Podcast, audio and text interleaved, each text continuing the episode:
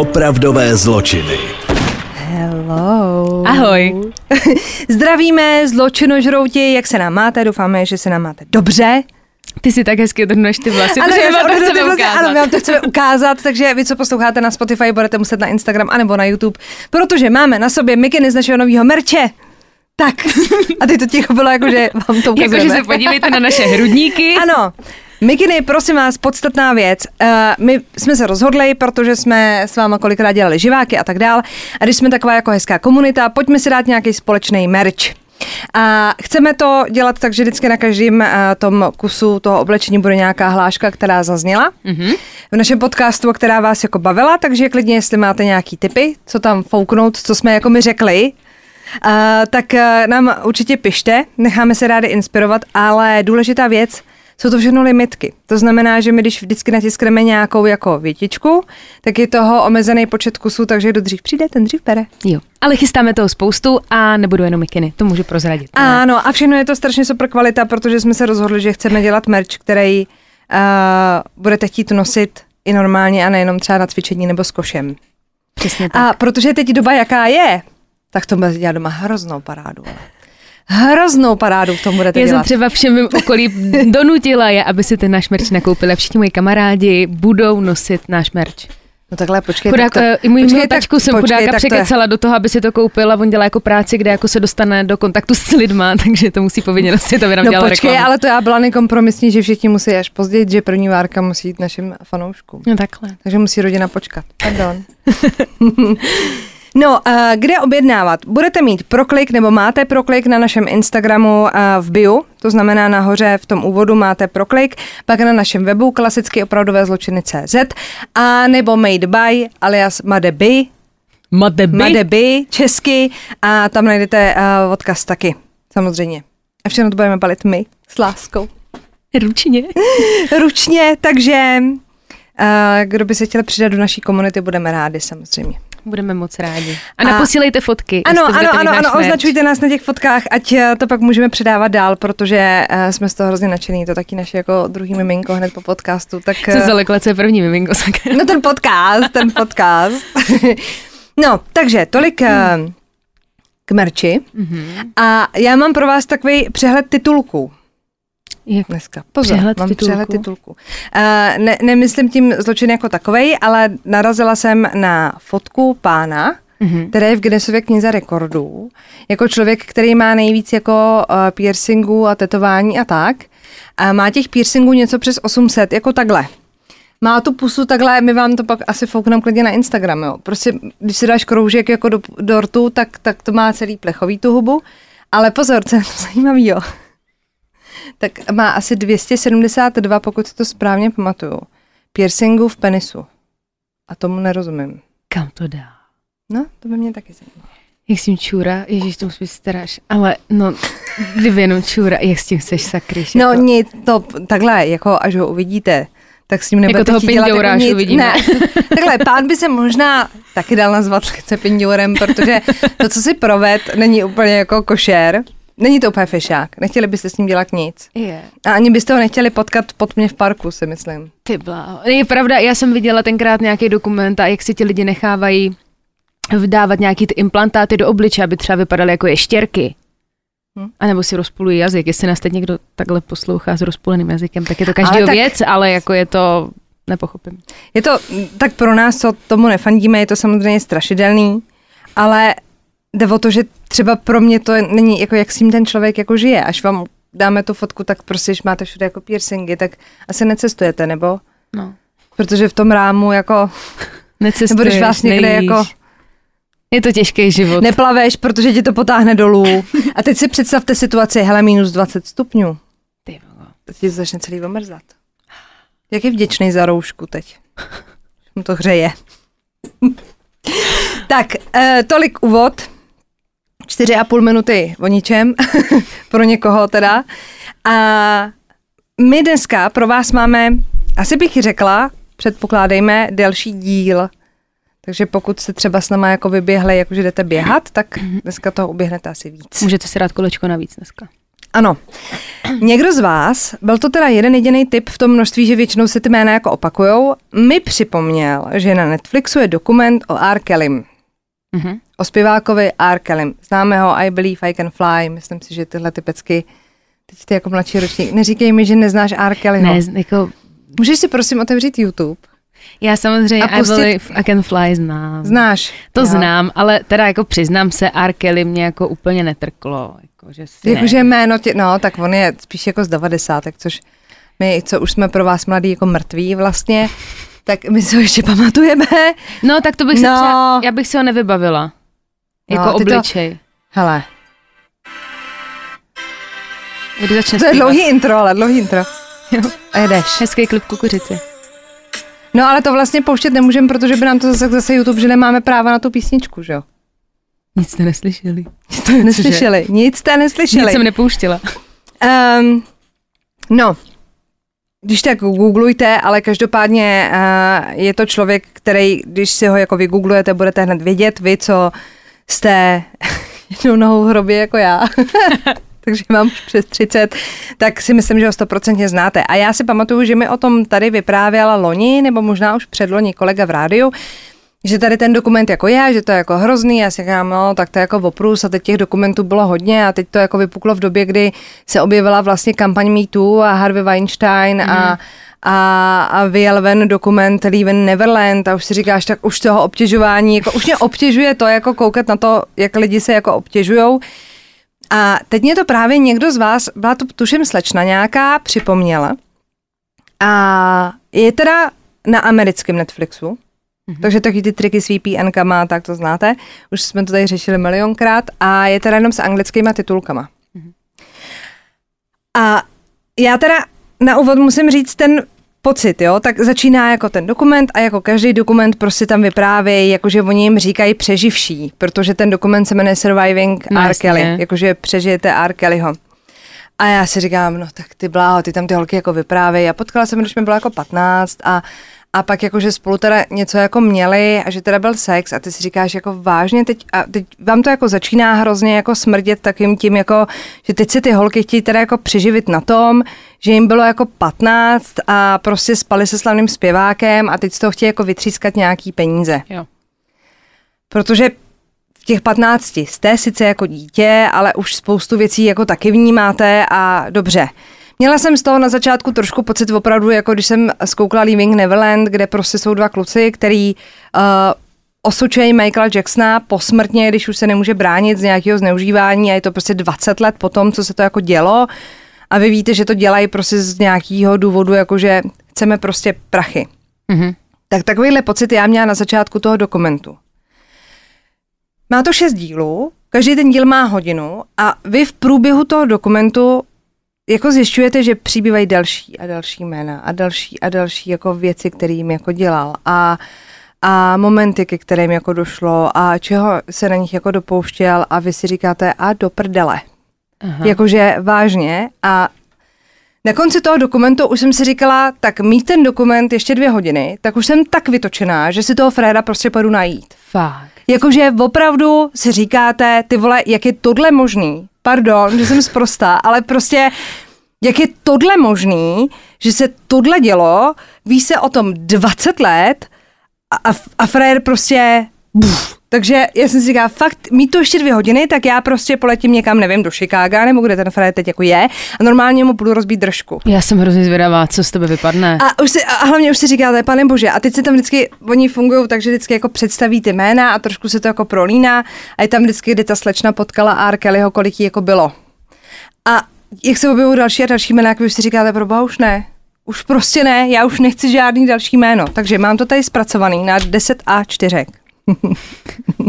Takže doufám, že jste si uvolnili dost času tady na mě. Co se týká R. Kellyho, je hrozně zvláštní slyšet i to jméno jako Robert Kelly. Oni mu tam říkají Robert, protože mm. prostě se jmenovala Robert, ale my ho známe jako R. Kellyho. Celým jménem Robert Sylvester Kelly. Co se týká jeho dětství, tak eh, neuměl číst ani psát. Pozor, a to neumí doteď. Prosím. Ano, je, je, v tom dokumentu vypráví jeho nejbližší spolupracovníci, někteří jsou jakoby rozmazaný zakrytí, mají změněný hlas. A právě právě, že když chtěl vědět, co se o něm píše na internetu, tak mu to musel někdo přečíst. To mi, to mi tvrdí, že ten člověk se za celý svůj život v dnešní době nenaučil číst. Nenaučil. Asi byl jako, trošku si myslím, že byl jako dyslektik, protože ve škole dost jako trpěl. Vypráví tam i dva bratři, R. Kellyho v tom dokumentu. A ten jeden popisuje moment, kdy jako přišel domů a že v koupelně ten Robert jako brečel a on jako co se děje a že se mu děti jako smějou, protože prostě neumí číst. On jako, že, že údajně jako přečte nějaký části toho textu, ale některý ty slova mu ta hlava prostě nepřebere. Mm-hmm. Jo, ale přesto všechno, to je takový to, když jste jako genius na jedné straně, tak vám evidentně ten pambu veme prostě někde jinde. Takže to, že neuměl číst a psát, se zase jakoby revanžovalo v tom, že měl hlas jako Bůh, nebo má mm-hmm. hlas jako Bůh a v podstatě dokázal vyspívat jako cokoliv. Uh, jeho příběhem se prolíná v tom dětství moment, kdy ho údajně obtěžoval sexuálně někdo z jeho rodiny. On nikdy neřekl, kdo, nikdy nikoho neoznačil a údajně to bylo mezi sedmým a třináctým jakoby jeho mm-hmm. rokem. Jeho brácha, Gavin Christopher, tam říká, že i on byl obtěžovaný. A je to starší bratr, takže říkal, že se o tom jako bavili s Robertem a že čekal, že ten Robert jako mu řekne, hele, mně se to taky děje, pojďme to nějak jako řešit a ten Robert, že mu jako říkal, ne, to se neděje, to se neděje a, a, a zapíral to a on právě říká ten jeho bratr, že já jsem si myslel, že mi nikdo nebude věřit, takže jsem to prostě nikdy nikomu neřekl. Mm-hmm. A tenhle moment jestli je pravdivý, by pak mohl jako vysvětlit spoustu dalších věcí, které se jako děly v jeho životě. Jo? On teda tím, že byl teda opravdu nadějný zpěvák, tak zpíval ve sboru ve škole. E, vtipný, že tam vypráví jeho učitelka, která teď už je taková jako babička spíš. A ta učila třeba Jennifer Hudson a nebo Chaco Ken, což jsou jako známý jména pěvecký, takže jako vypráví tam právě, že on byl hrozně nadaný. Pak vyhrál i nějakou pěveckou televizní soutěž s kapelou MGM. A do toho se už jako začínali prolínat hrozně zvláštní věci, jako že třeba ho několikrát nachytali, že ve svém autě jako postával před základní školou. Když už tam jako nechodil a už byl jako v podstatě uh, dospělej. Uh, vypráví tam i policajt, který ho tam jako legitimoval a on měl zrovna v autě asi dvě holky a měli obě dvě ty bundy s logama té školy, který byl evidentně jako nezletilý a bylo to takový jako... Je to divný. On to vypráví, Dokonce ten Robert tam někde jako vypráví, že když jako se koukal na ty holky a usmál se, že když mu jako vrátili ten oční kontakt, tak prostě pro ně někoho jako poslal, že se s nima chce vidět a tak. V té době to bylo takový jakože evidentně nevinný. Uh, a pak teda začne masakr, kdy uh, jako první žena, která vůbec jako vypráví, že, že se chovala jako divně a dost autoritářsky, byla Jovanta Cunningham, která ho potkala, když, mu bylo, když jí bylo 14 let a zpívala mu vokály na albu Born into 80s a tam už právě říkala, že on když na vás jako měl záluz, takže třeba byste nemohla mluvit s nikým. Jakože uh, přijdete do toho studia, teď potkáváte ty kolegy a oni vás třeba pozdraví a vy jim nesmíte odpovědět, protože ne, ne, ne. Já ti budu říkat, s kým ty se jako budeš Jako, že on si tak jako nárokoval ty lidi. No, no, už to není úplně jako... No a jako velký jméno, což jsem ani já jako netušila, byla zpěvačka Alia, kterou ty si asi nezažila, protože jsi mladší ročník, my starší ročníky jsme ji zažili. A Alia byla skvělá R&B zpěvačka a zahynula při letecké nehodě, mm-hmm. když jí bylo nějakých 22 let. A Alia se dostala k R. Kellymu s tím, že by jí měl pomoct jako produkovat album, oni hrozně změnili jako image, protože v té době jí prostě bylo 15 a teď prostě už to nebylo takový to jako, že jde nevinná 15 letá holka, už ji oblíkali trošku jako street girl a tak. Když si pustíte jí jako první klipy, tak to jako pochopíte. Eh, zajímavý je, že třeba vydala single eh, v překladu, teda ten název byl Věk je jenom číslo, což prostě a, je to takový jako uh. jasně, takže chceš být jako, všechny jsme chtěli vypadat starší prostě. No a ty tam právě vypráví ty holky, které jako cestovali s ním, měl jako turbus a teď v tom turbusu byly jako klasicky postele jako palandy, že si no. zatáhneš závěs, když jako, jo, že ten tým, ty vokalistky a všichni tyhle lidi s ním jezdili prostě na to turné a on měl svoji ložnici a ten autobus nějak prostě zastavil a jak zastavil, tak se otevřely dveře do té ložnice a ty lidi jako viděli, že měl s Alia sex, když jí bylo těch, těch 15. 15. Aha. No a ona s ním i otěhotněla, šla teda na potrat s tím, že uh, se vzali. Ano. Ona si ho vz... Ona, ona si ho vzala a já jsem tady našla potom i nějaký jako seznam uh, těch, uh, těch uh, postupů jako těch soudů a obvinění a no. tak. A co se týká Alia, tak se vzali, když jí bylo 15. Ona teda tvrdila v tom odacím listu, že jí bylo 18. A asi o dva měsíce později, asi o dva měsíce později to bylo anulovaný, to manželství a podle nějakých jako svědků z toho okolí uh, on zaplatil jejím rodičům nějaký peníze, údajně to bylo teda jenom tisíc dolarů, aby jako to nerozmazávali. Zajímavý je, že jako první s tím přišli tam i nějaký uh, novinář, co dělal pro MTV News a ten právě říká, hele, my jsme na to jako přišli jako první, že se vzali. Nebyl to jako veřejný obřad, to bylo prostě, že byli někde v hotelovém pokoji, přišel prostě odávající a vzali se, tadá. Mm-hmm. No a že teda se jim podařilo vyšťourat ten oddací list a pak už si jako spočítáš, když znáš datum narození toho člověka, kolik jí teda bylo, no. takže to jako v podstatě rozmázli, ale nerozmázli, protože mě to teda hrozně zarazilo a podivuju se tam, tam vypráví i dva psychologové v tom dokumentu k tomu, že uh, to jako nikdo nerozmazával dál. Protože prostě slavní lidi měli vždycky jako spadeno na mladší holky. Hmm. To Třeba Elvis je. Presley, když si začal s Priscilou, tak ona byla taky teenager. To je pravda, Taky no. bylo 16-17. Takže to samý, těch příkladů může být jako spousta. Jako když byste se pohra, pohrabali podle mě v historii všech rokových nebo popových kapel a slavných zpěváků, tak jako najdete spoustu takových men. Takže vlastně to jako nerozmazávali dál, prostě mávli nad tím rukou, holka je v pohodě a neřeší se to. Je teda pravda, že o tomhle případu se moc nemluví i proto, že ona zemřela, že jo? takže mm. z nějaký jako úcty on o tom nechtěl nikdy mluvit, uh, ani ta její rodina se k tomu jako nevědřuje, tak ona prostě zemřela, nemůže se úplně jako k tomu bránit, bránit a tak, takže se o tom jako nemluvilo. Samozřejmě, že každýho napadne, že když jezdíš turné, točíš album nebo vydáváš prostě singly, že jo, tak máš kolem sebe nějaký jako vokalistky a velkou roli v tom příběhu jeho se hraje vokalistka Sparkle.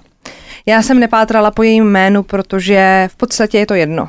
Nemyslím si, že je to tak důležitý, asi by se to vyšťourat dalo, ale pochopíte pak proč. Mm-hmm. Ona s ním teda točila single a právě taky vypráví, že on byl teda nesmírně autoritářský a ona nemohla prostě, že třeba přišla do toho studia a teď jako pozdravila ty lidi, to byl prostě jeden tým, který jako znáš, no. jezdí s tebou prostě turné, točí s tebou tu muziku, bla, bla, bla. A nikdo jí třeba neodpověděl na pozdrav. A ona jako, co je? Co se jako děje? Proč se mnou nemluvíte? No a oni řekli, hele, my nesmíme.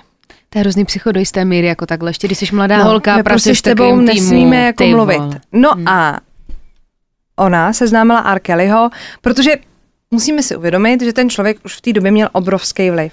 Měl obrovský vliv. Takže vy, když se znáte s někým slavným, tak chcete pomoct i té rodině. A ona měla neteř, která prostě velice dobře zpívala a chtěla by taky jako hrozně teda se posunout dál a zpívat a tak dál.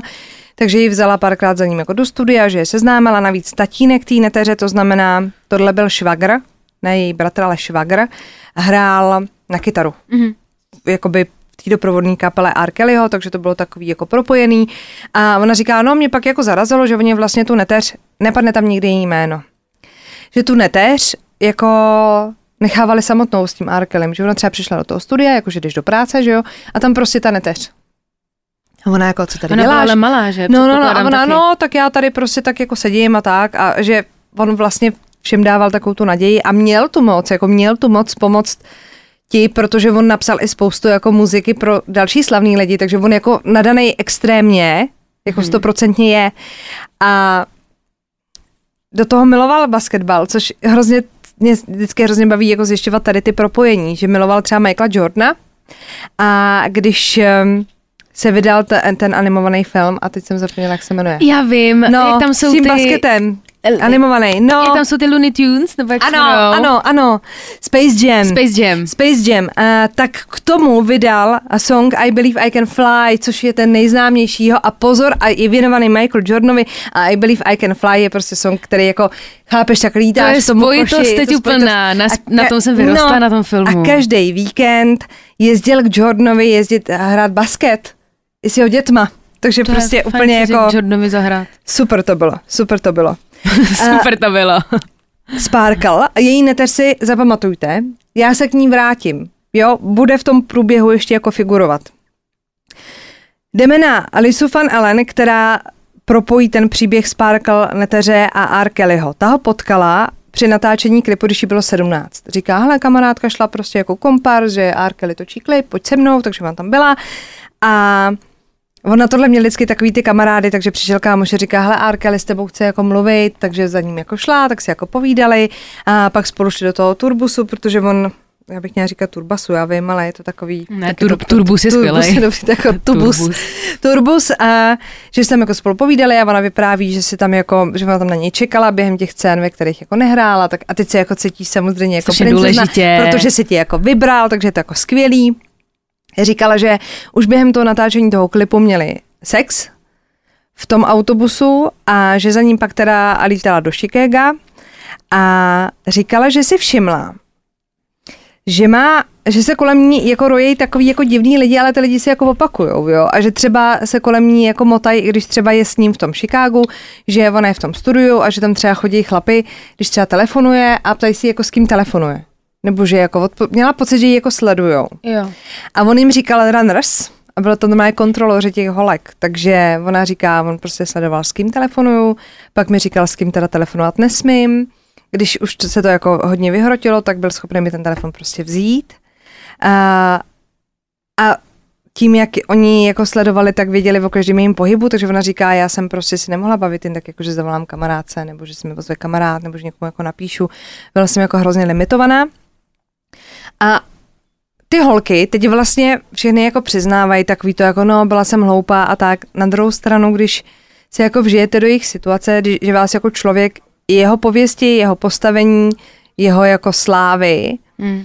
vezme do svýho života, tak uh, nebudeme si lhát do kapsy. A ještě když jsi v takovém věku, tak to No. ti určitý věci Tak nedocházejí. jí bylo jako 17, nebyla úplně jako dítě, ale prostě Ale říkala, jsi jako, já v podstatě, hele, i když jako v mém věku by mě tady někdo pozval do turbusu. no říkala, že tam, kdyby šlo jenom jako o ten sex a nic, tak by to bylo asi jakože, hm, OK. Víš, ale on pak je ovládal, já tomu říkám hrozně jako syndrom vařený žáby. Tam mm-hmm. se o tom vy, jakoby řeší to tam i psycholog, že vlastně ty, ty náznaky toho, jak tě ten člověk ovládne, jsou hrozně jako nenápadný a postupný a syndrom vařený žáby je to proto, že když hodíš žábu do vařící vody, tak vyskočí, protože reaguje. Mhm. Ale když ji dáš do vody a začneš ji ohřívat postupně, tak ta žába si toho nevšimne a nakonec se uvaří. Hm. To je úplně přesný. Chápeme no. se. No a ona teda říkala, že si nahrával jejich sex bez jejího souhlasu, že se jí nikdy nezeptala, ale že podle mě se jí neptala jako na spoustu věcí. Že teda musela jít několikrát i do trojky s jinýma ženama, což si někteří možná řeknou, no tak to je jako splněný sen. Ale uh, v tu chvíli vstupuje do příběhu i 12-letá neteř, který v té době bylo 14, uh, Sparkle. Vokalistky Aha, Sparkle. ta, no. A Lisa říká, hele, holčina prostě vypadala hrozně mladá, ale říkala, že jí je 17 a teď prostě on mi říkal, co mám dělat, co ona má dělat, on se na nás koukal, pak si jako přidal. Popisují to tam docela detailně a že si všechno, všechny prostě tady ty hrátky jako nahrával. A dával si to vždycky do tašky, tu videokazetu v té době milé děti, byly ještě VHSky, takže si to dával do nějaký jako tašky a to se vždycky jako odnášel prostě z toho pokoje. A ona říká, no, to je prostě taková ta otázka času, než se to jako stane, že jo.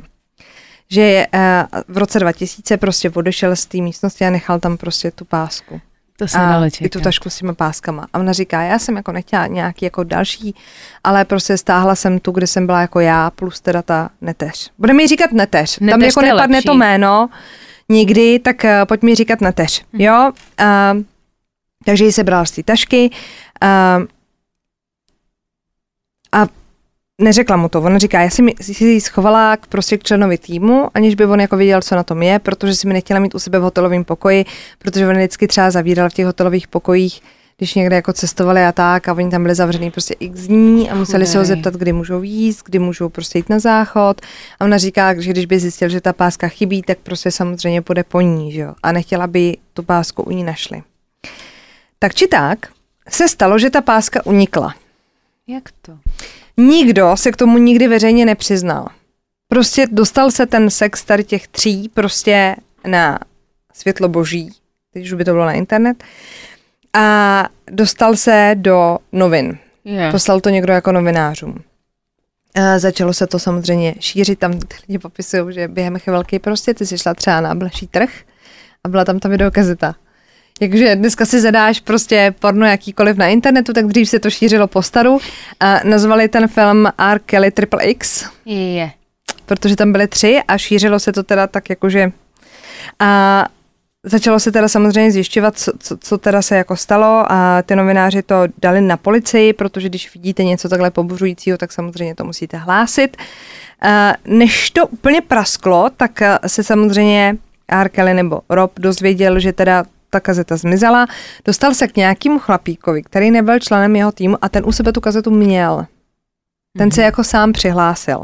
Což je takový jako nepotvrzený, jakože tvrzení, který, no. údajně to tak bylo, že ho teda oslovil s tím, že chce 250 tisíc dolarů a vrátí mu tu kazetu. A. Ale Arkeli teda zjistil, že musel to vynést někdo jako vodněj, takže i ten chlapík, i Lisa šli na detektor lži, detektor. Ona prošla, což je zajímavý. To Ona jako prošla. Fakt? Ten chlapík ne, protože se ho ptali, jestli má kopie a on řekl, že je nemá. A měl je. Jo.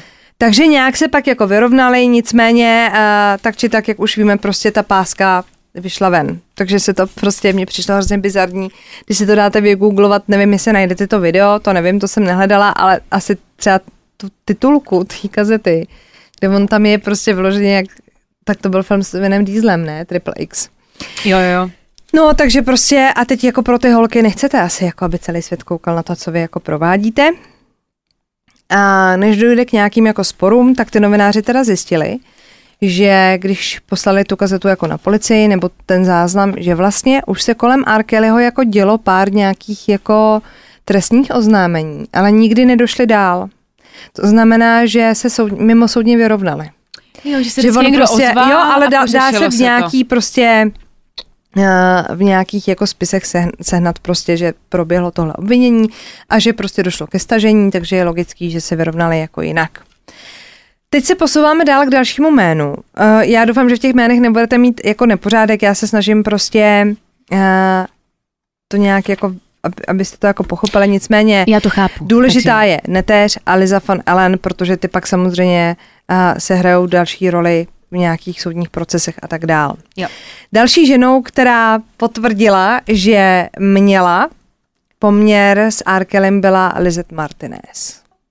Lizette Martinez bylo 17, když eh, potkala Arkelyho a přišlo mě hrozně takový jako úsměvný, respektive on to dělal docela dobře.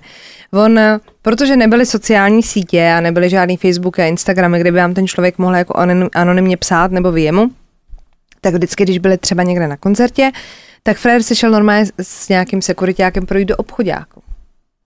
Což prostě je euforie, chápete? Prostě najednou přijde R. Kelly, vy jste prostě v obchodáku a on tam je, takže a vy ho milujete, takže samozřejmě vřava a on si vždycky vybral nějakou z těch holek, na to ukázal a ten kámoš pak jako jí dal telefonní číslo. Aha, ty A takhle právě se k němu dostala Lizet Martinez, že ho potkala teda v Miami, dali číslo, ať zavolá, ona se mu samozřejmě vozvala, no, protože no, ještě aby ne. R. Kelly. Uh, chodila k němu do studia, tak jakože oni vždycky jako povídají, bla, bla, bla, pak to přijde přes nějaký jako sex. Uh, on jí začal jako vyhrožovat, ona tam popisuje, že oni ti třeba On ti řekne, jako co můžeš si oblíkat, když si šla jako jíst, tak se musela zeptat, jestli opravdu si můžeš jít to jídlo, jestli můžeš jít prostě čůrat, když, když prostě ti to nechtěl povolit, tak prostě tam byl kýbl, chápeš? No prostě úplně jako A vypráví tam i člověk, který ho přivedl poprvé do nějakého nahrávacího studia a ten právě říká, že mu přišlo jako podezřelý, že třeba on v tom studiu měl několik ložnic a že třeba zažil situaci, kdy přišel do toho studia a v každé té ložnici byla prostě jiná holka a všichni jako čekali na to, až při Arkely.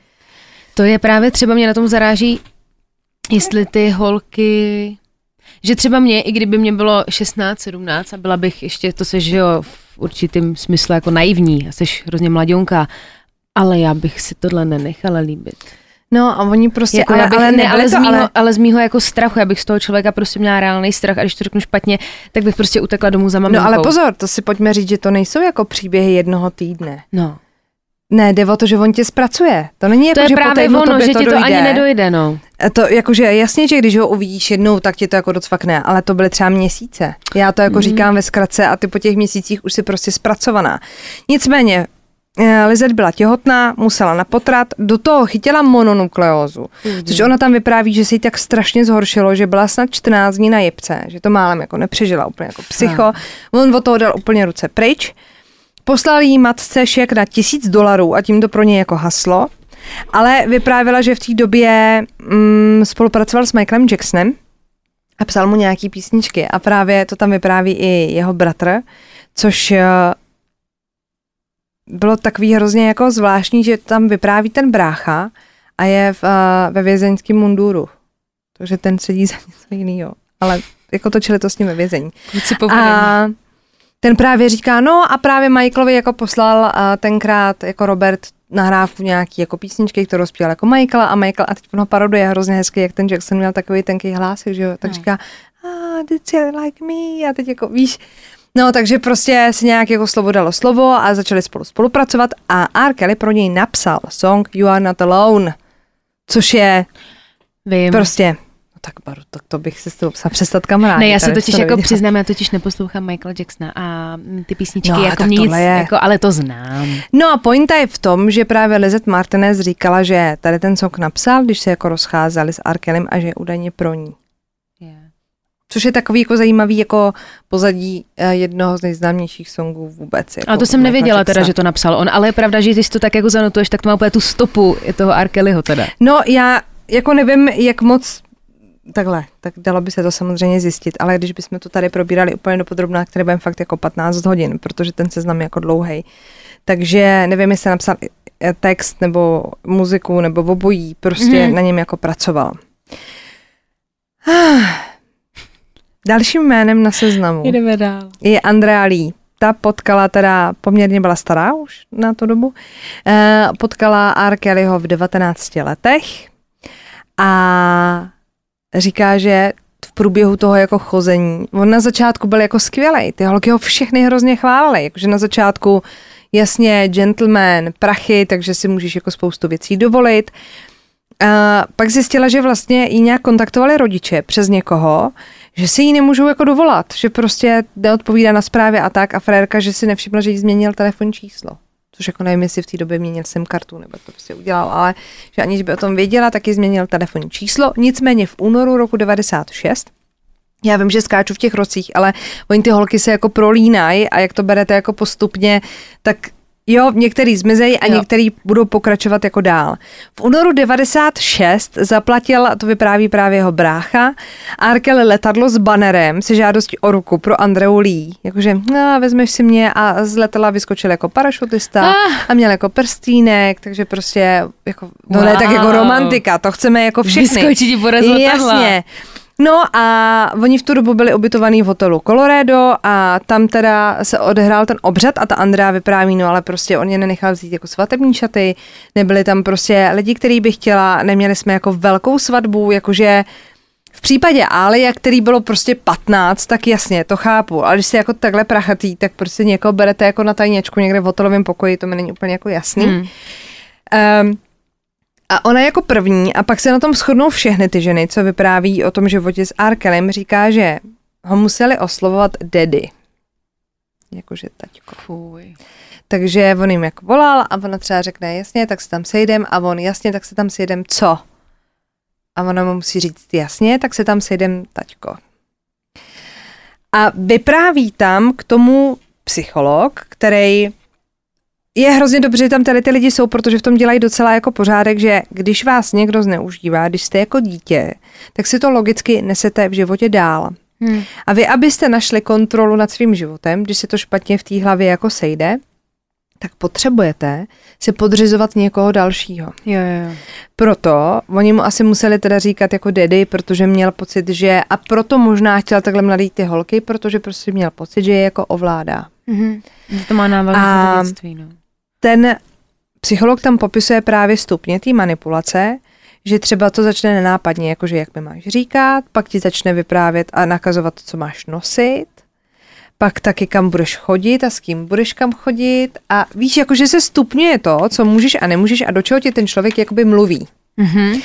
A tím, že to začne jako nenápadně, no tak jako nezabij tě, říkat mu taťko.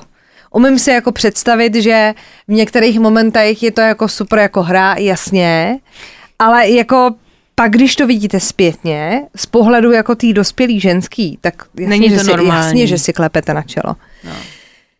Tak. Teď se dostáváme teda k tomu, že v roce 2002 už jsme tam měli jednou teda nějaký jako média, videokazetu, bla, bla, bla. V roce 2002 přišla do Chicago Sun-Times další kazeta. Na té kazetě byl R. Kelly a dítě. Ne trojka, to už není Triple X, to byl jako jiný příběh, ale R. Kelly a dítě. Ale dítě se rozumí jakože velmi mladá holka. Ne jakože kojenec, ale prostě opravdu velmi mladá holka. no. A teď se dostáváme na začátek našeho příběhu, kdy právě Sparkle dosvědčila, že to byla její neteř na tom videu. Teď si to jako vemte, teď se to prostě šíří, teď všichni to jako vidí. Teď vy jako rodiče té holky jste to třeba netušili. No, to musí být Takže ta Sparkle tam brečí a říká, ty vole, a teď já se mi s tím jako seznámila a to Že si si za prostě to nikdy nepřestanete No. jako vyčítat. No a počkejte. R. Kelly řekl, že na té kazetě není on. No, tečka. jasně. Sparkle řekla, to je moje neteř. Dobře. Takže logicky se šlo za rodiči tý neteře, řešilo se to a oba dva rodiče ty dívky řekli, ne, to není naše dcera. To jako vážně. Blbý je, že když se nad tím jako zamyslíte, tak to jako pochopíte. Protože té holce v té době bylo 13, 14, už je to jako nějaký rok zpátky a vy chcete žít, chcete žít normálně. A ve chvíli, kdy vy jako přiznáte, že to je ona, a ty lidi začnou vláčet těma médiema a k těm soudům. Hele, jsou třeba lidi, já tomu rozumím, jsou třeba lidi, který, pardon, jsou, jsou prostě uh, takový, že když se jim něco stane, tak o tom nechtějí mluvit. Chtějí to, já, já tomu říkám popirači. To je mm-hmm. takový to, jakože ne, nebudeme o tom mluvit, stalo se hotovo, nebudeme prostě jitřit starý rány. Mhm. Jenomže samozřejmě to dostávají do, ty, do toho stádia, že už se není jako kam hnout v tom případě. A teď chci, chceš jít jako potom Arkelim, ale vlastně nemáš páky, protože prostě on řekne, ne, já to nejsem, ta holka řekne, ne, já to nejsem. To je právě takhle, já si to asi nedokážu vůbec představit být v takové situaci jako s dítětem, ale to je přesně ono, jak říkáš, podle mě máš hroznou chuť toho člověka, ale máš zabít a zlinčovat ho veřejně, ale proti takovému člověku jako bojovat je to tak, trošku je jako... to tak. Nicméně, když teda ta kazeta vyšla na světlo boží, prostě tak či tak bylo ve hře to, že to je Arkely a že to je nějaká nezletilá dívka. Takže ho zatkli, pro, že mu jako prohledají dům, bla, bla, bla. Jsou nějaký jako postupy. Mm. Tohle není úplně jako uh, lehká záležitost, teď jste známá osobnost, takže ta policie musí nějak reagovat. A v té době, kdy ho zatýkala ta policie za obvinění v tomhletom jako případu, teď, když si k tomu vezme, že ještě v historii byly nějaký další, které byly mimo soudně vyrovnaný, ale byly tady, tak prostě ta policie tak reaguje. A v té době, jako konkrétně v té v chvíli, kdy ho zatýkali, kdy ty média prostě sdíleli ty videa na, na to, že prostě zatýkají R. Kellyho, halo, halo, tak eh, v té době ona rodila jejich třetí dítě. A ty si říkáš, no tak to se zblázním. To je pěkná nálož. A ona říká, takže já tam porodila to dítě, který už v té době já jsem byla hrozně ve stresu, protože ona najednou mě odvá, prostě přišli nějaký lidi k nám domů a já jsem musela přesunout do nějakého jiného baráku, nikdo mi nic neřekl a teď já říkám, hele, já musím už každý týden prostě chodit k doktorovi na kontroly, protože jsem těhotná, halo, nikdo mi nevysvětlil, proč se prostě stěhuju, prostě mě uklidili. Jí to vůbec nevysvětlili. Takže v tom stresu, teď, a ona říká, a teď já koukám na tu televizi v té porodnici, držím to dítě, toho Roberta juniora a teď prostě najednou vidím, že můj manžel byl prostě obviněný za ze sexu s nezletilejma a z pornografie a ono se jako sešlo těch obvinění Jasně. pak najednou víc.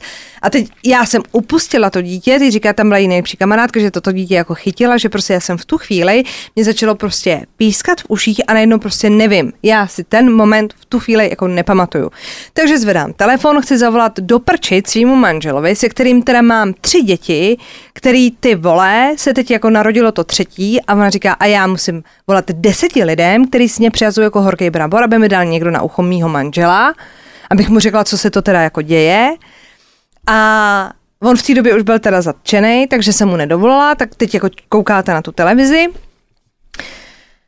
No a byl propuštěný teda, co se týká tady těch uh, obvinění na kauci 750 tisíc dolarů, s tím, že bude teda souzený na svobodě. V roce 2003 byl potom zatčený znova za další pornografické fotky, které našli v tom roce 2002 v jeho domě, když ho jako procházel. Ano. Mhm, mhm. A na nich je teda zase opět neteř Sparkle a ta Lisa van Ellen, ale protože neměla policie povolení prohledat pozemky, tak museli stáhnout to obvinění. Jo, prostě tam došlo k nějaký protokolární chybě, kdy nevím, jestli někdo nepodepsal razítko, nebo ne, nedal Jasně. razítko, nebo něco. Takže prostě úplně si říkáte, jako, jak se tohle může stát, chápeš? No, nicméně stalo se v té době, teď si vemte, že jste teda manželka toho Arkeliho, teď máte ty tři děti, ona říká, všichni si jako mysleli, že, že, já, že já žiju v nějaký jako prostě přepich, barák a tak. Já byla zavřená doma, já nikam nesměla. Já jsem svoji rodinu neviděla x let, protože mi to zakázal, oni mě nemohli kontaktovat, takže já byla se třeba dětma nonstop zavřená v tom baráku a nemohla jsem vůbec nikam. Protože ona tam měla prostě jeho lidi, kteří ji nikam nepustili a nemohla jako nic. Takže ona tam popisuje situaci, kdy prostě se jednoho krásného dne prostě jí ruplo v té hlavě a chtěla se zabít, jako že skočí z balkónu.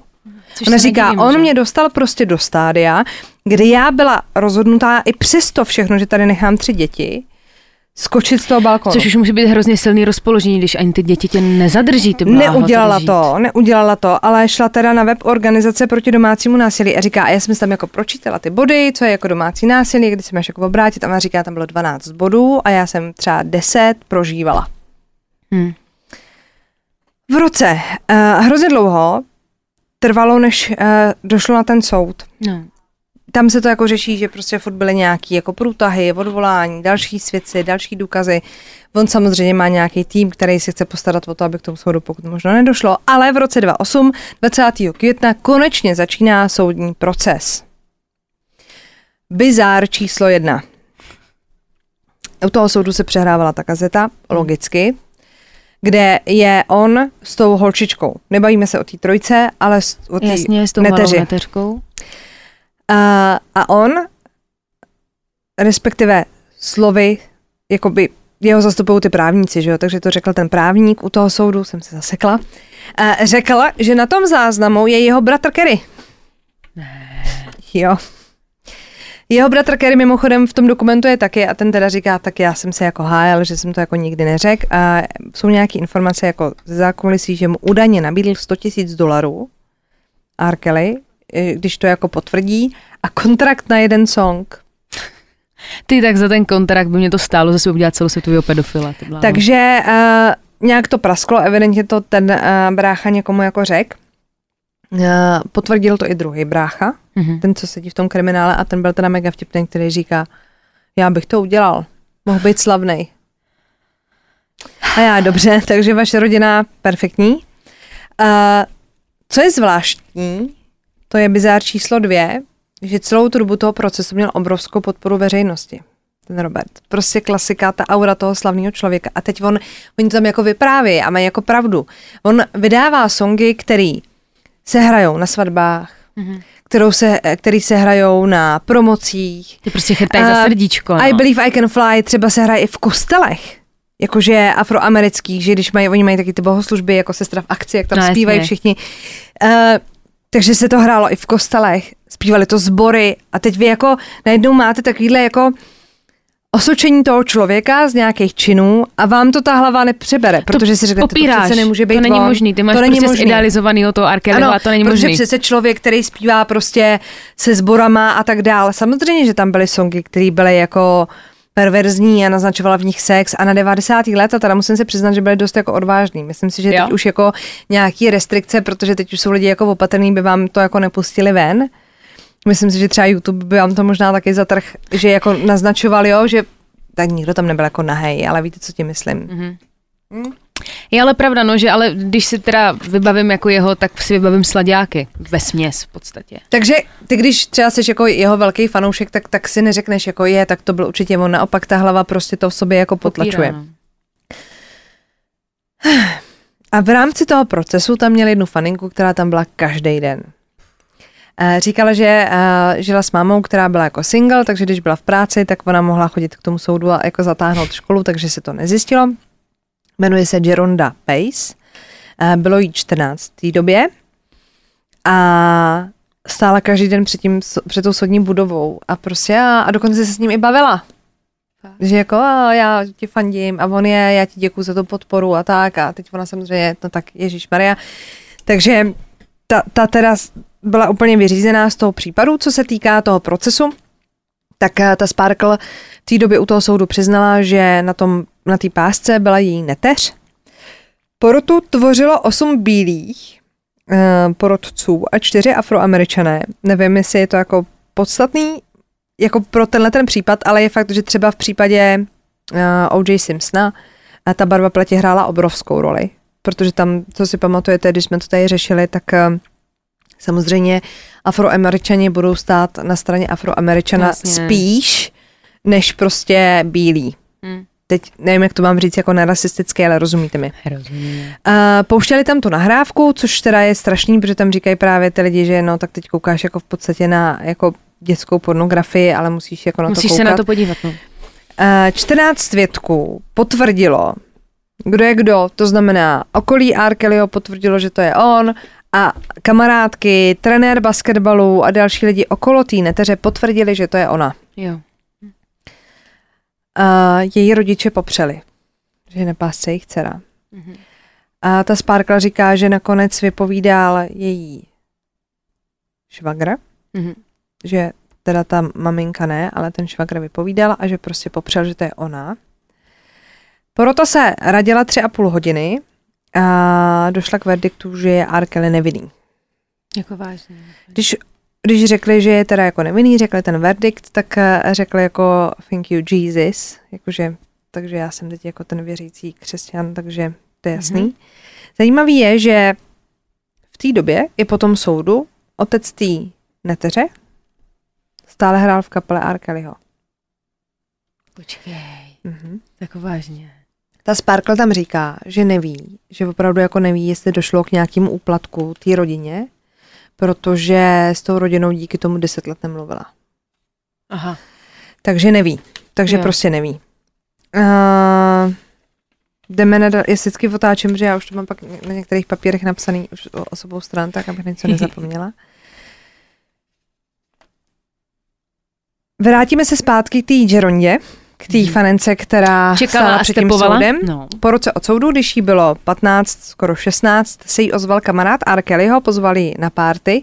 On dělal vždycky, eh, tam o tom mluví i lidi z vydavatelství, že když vydáváte album, tak uděláte jako předposlech toho alba a pozvete lidi jako na párty. Vím, no.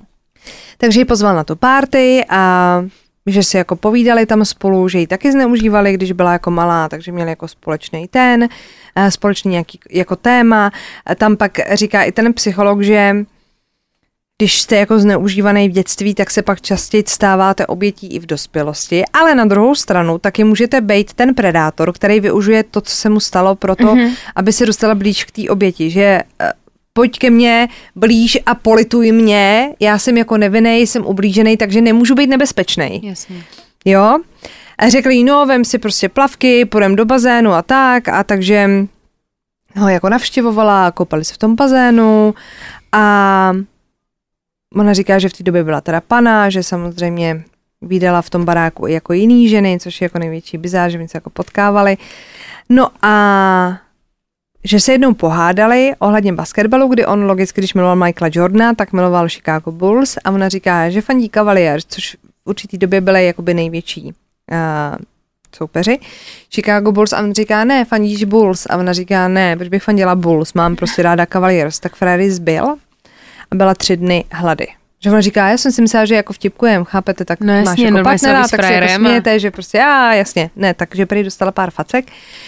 Skončilo to tak, že eh, při jedné hádce ji začal škrtit. A, tak eh, chtěla jako utíct. A chtěla jako od něj pryč. U toho Arkelyho v té době, kdy Geronda žila s tím Arkelem v tom domě, tak eh, tam žila i její kamarádka Dominic Gardner, který bylo 17, když potkala Arkelyho a poznali se přes MySpace jako faninky Arkelyho. Prostě asi nějaký jako fanklub na Jenom MySpace. jako já si jakože- říkám, co rodiče těch dětí? No, k tomu se dostanem. Uh, když chtěla utíct z toho baráku, tak chtěla dostat jako ven i tu Dominik a ona říká, my jsme si třeba psali a že se zeptáme obě dvě, jestli můžeme jako na záchod a sjedeme se na dámském záchodě tam a tam. A že nikdy za ty roky nedošlo k tomu, že by se sešli. Takže frajer to měl docela jako kontrolovaný. To je ale psycho jako blázen tohle. Uh, 14. června 2009 přijela policie do domu R. Kellyho díky matce Dominik, která díky tomu, že ta Geronda teda nějak jako utekla a, a že teda je tady v tom baráku, takže ona tam jako zavolala tu policii. A Dominik se vrátila domů v tom Mhm. roce 2009, ale policie nemohla jakoby zasáhnout vůči němu, protože jako nebyla svázaná někde utopení a to, že v Illinois v 17 seš jako někde, tam jsou ty věkové hranice posunutý trošku jinak v tom státě, tak eh, to nebyl trestný čin. Jo.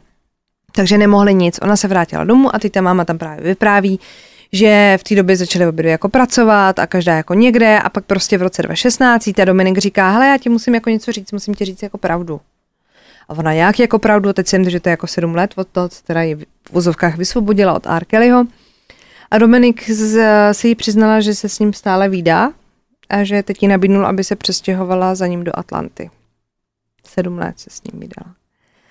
To není krátká. doba. No a protože už v té době byla dospělá, tak se teda jako odstěhovala a teď ta máma tam jako vypráví, že s ní ztratila jako kontakt a v rámci toho příběhu vypráví svoje jako názory na ty situace a svoje zkušenosti uh, tour manažér, pak sekuriták a pak je tam někdo ze členů týmu, kdo jako není určený, je to taky to, jak, jak jsi jako v Mhm. tabu.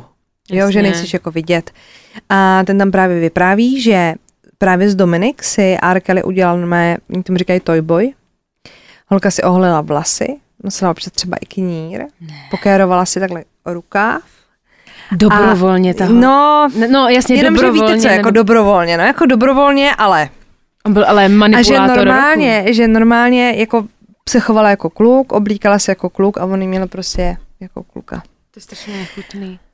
Jakože, Na což, na což se pak přišlo úplnou náhodou, to se k tomu dostanem. Toy boy, jo. co to kdy se seznámila ve svých 19 letech s uh, R. Kellym, Jocelyn Savage, a ta se neozvala svým rodičům jako hrozně dlouho. Uh, v roce 2016 totiž R. Kelly začal dělat jako mentora a oni v podstatě se snažili nějakým způsobem jako korigovat um, to, jaký jako mentoruje. To znamená, že oni prostě říkali, hele, a když někam jako pojedeš, musíme tam být jako s tebou, blá, blá, blá.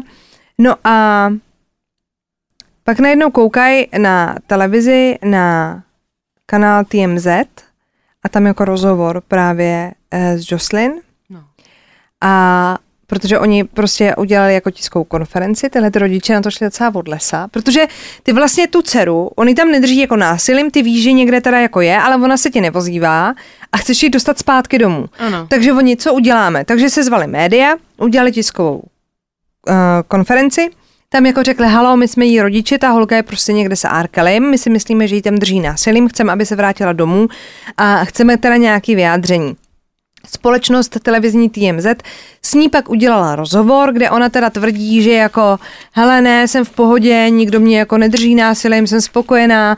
Je tam vidět dokonce ve stínu, že někdo, když si na něco ptají, jako co je To přes čáru, jak dělá takhle jako že tě řeži pod krkem jako rukou, jako že ne, ne, ne, na to neodpovídej. A ona říká, jako že ne, na to nebude odpovídat, blá, blá, blá. Ne. No a když dělala pak druhý rozhovor před kamerou, tak eh, zjistili, že vedle ní stojí ta Dominik, ještě v té době, a tak se zjistil, že vypadá jako kluk, že jo, to zjistila ta máma, že kouká na tu televizi a říká, ty a tam stojí prostě moje dcera, která vypadá jako kluk. Já asi nemám, jako co na to říct. V roce co to je? 2017 udělala policie wellness check, což je věc, kterou já jsem slyšela úplně poprvé, možná Mm, někdo nevím znáte, ale wellness check je věc, kterou vy můžete požádat u policie. Je to o tom, že vy máte dítě, který je dospělý, ale pro vás jakoby nezvěstný, protože žije někde s někým Mhm. a vy chcete vědět, že je v pořádku. Takže wellness check, to není jako wellness jako wellness, ale to je o tom, že jako jste v pořádku, jakože well. Jo. A ta policie udělala wellness check v Kellyho domě, aby zjistili, jestli jako Je OK. je ta Jocelyn opravdu OK. Uh, on o tom dopředu věděl, ta policie, nešli tam ty rodiče, ale ta policie šla dovnitř, mluvila s tou holkou, ona řekla, jo, jsem v pořádku a policie zase odešla. Mhm. K tomu wellness checku se pak dostaneme ještě jednou, protože ten eh, v rámci eh, teda R. Holek proběh ještě jednou a tam už to nebylo jako tak slavný. Eh, V roce 2018, to znamená rok potom, udělala teda Jocelyn ten rozhovor v té televizi a tam byla ta Dominik.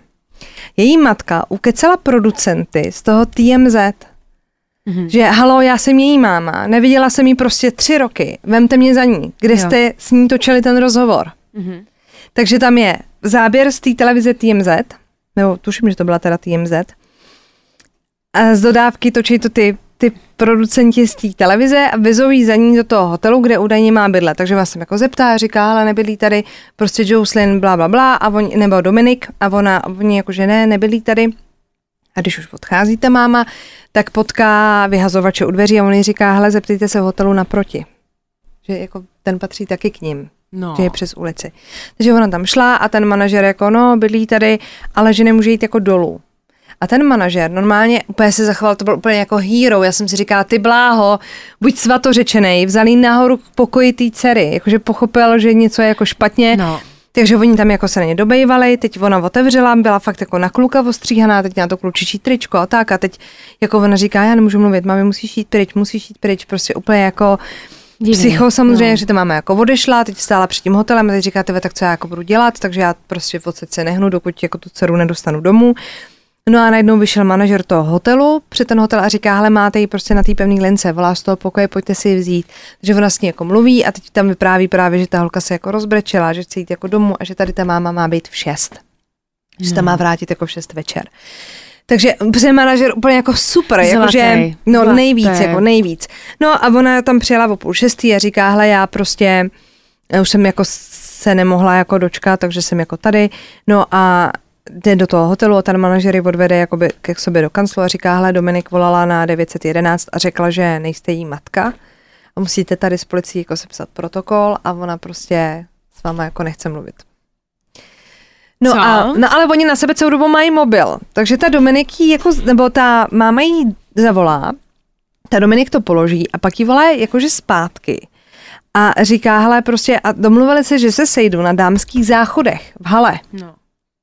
Že Fraka má zbalí baťoch a teď, teď um, tam jsou jenom záznamy jakoby z mikrofonu té mámy, protože ta producentka tam nemohla, jako zase, když tam pojechume lidi, jak to bude nápadný, že jo. No a normálně odvezli tam odsaď. Rezime je takový, že prostě opravdu přišla na ten záchod, zbalila si baťůžek, utekla tam odsaď, odvezli ji, takže prostě pláč úplně jako uh, odvezli ji z toho hotelu a ona říká, že teda jako jasně, super a, a teď je na toho kluka a teď jasně, že teda to bude jako dobrý. A vy si říkáte, teď vám jako dojde, nebo já jsem si to jako říkala v tu chvíli, jako vážně koukám jako na true story, jakože Jo, že si fakt jako to není jako film, chápete se to, že prostě v 21. století vaši dceru má někdo v hotelu a ona nemůže svobodně odejít. Vy stojíte před tím hotelem a vlastně nemůžete nic. A nemůžete si tu dceru prostě odvést. Co to jako je? Já teda koukám spíš, že jsme tady v roce 2017 nebo nějak tak, jako že to není To dávno. bylo 2018, no. 2018, já vůbec jako nevím, že se tohle dělo. Tak a teď se trošku vrátíme v čase do roku 2011 do Dallasu, kde R. Kelly potkal Kitty Jones. Ty bylo 33, ale pozor, ty bylo 33. Já bych samozřejmě řekla mladá holka, ale Divný. pro R. Kellyho už byla trošku starší a dělala DJku v rádiu. Je, Poznali se na nějakým večírku, prostě uh, nějaký jako události, začali spolu jako randit, ona se za ním z Dallasu přestěhovala do Chicaga a pak jí někdo z kamarádů, jakože ha, sranda, viděla si sextape? A ona jako, no, tak ty lidi mi to nepřejou. A tak a nevěděla o tom, takže si to jako vygooglovala, našla to, prostě strašný, takže mu volala, teď se jako na to ptá. A on, že v tu chvíli, to byl moment, kdy se jako poprvé změnil, že jí začal jako nadávat a teď ona tam jako popisuje, že je jako hrozně sprostej a že jako vůbec, ať tohle to nevytahuje, že to prostě není pravda prostě je smyšlený a blá, blá, blá.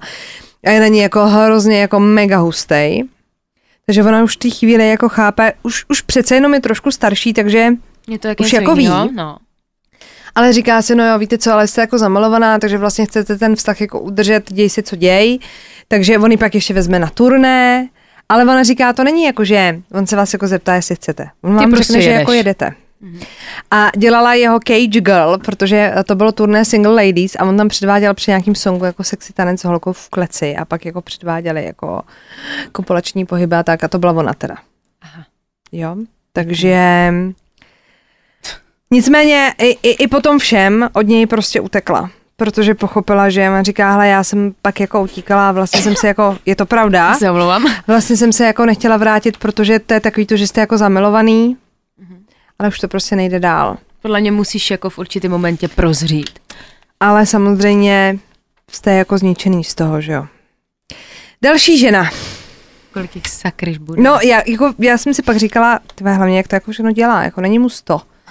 Jak to jako stíhá, chápeš?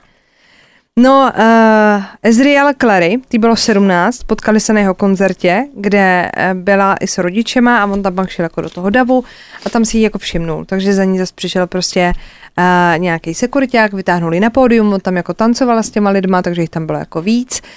No a po tom koncertě vyprávějí tam právě její rodiče. On říká, si jako ne, ona se nevrátila do toho davu. Ona pak šla jako do backstage a my pak jako stáli u té backstage po tom koncertě a říkáme, halo, kde je naše dcera? A ta jako vylezla, že Uh, že teda uh, se mu líbilo, že to jsou všechno samozřejmě holky, které chtějí zpívat. Hmm. Takže on jako slíbil, že si jako poslechne a dali jako kontakt a tak. A oni pak zjistili, že je s ním jako v kontaktu a nějaký jako volali nějaký den a z ní jako vylezlo, že je s ním v hotelu. Takže oni tam k tomu hotelu jako jeli, hrozně se jako pohádali, protože oni chtějí jako najít tu dceru, teď ten management jako, no ale my vám jako nemůžeme říct, v jakém pokoji je, protože to nevíme a ona tak nás, nám, nás tam jako vemte, budeme klepat pokoj od pokoje a oni říkají, no to je trošku problém, protože on má pronajat ty dvě patra. Ah. Ale nakonec si nějak jako dohledali, holka se šla jako dolů, strašně se jako scháda, zhádali a dokonce i ty rodiče jako mluvili s ním telefonicky a že teda bude vždycky s ní jako někdo jezdit a bude to jako hlídat, takže tam s ní vždycky jezdil táta, máma, brácha nebo Jo, když jsi měla na nějaký to turné nebo Jo, něco. jo.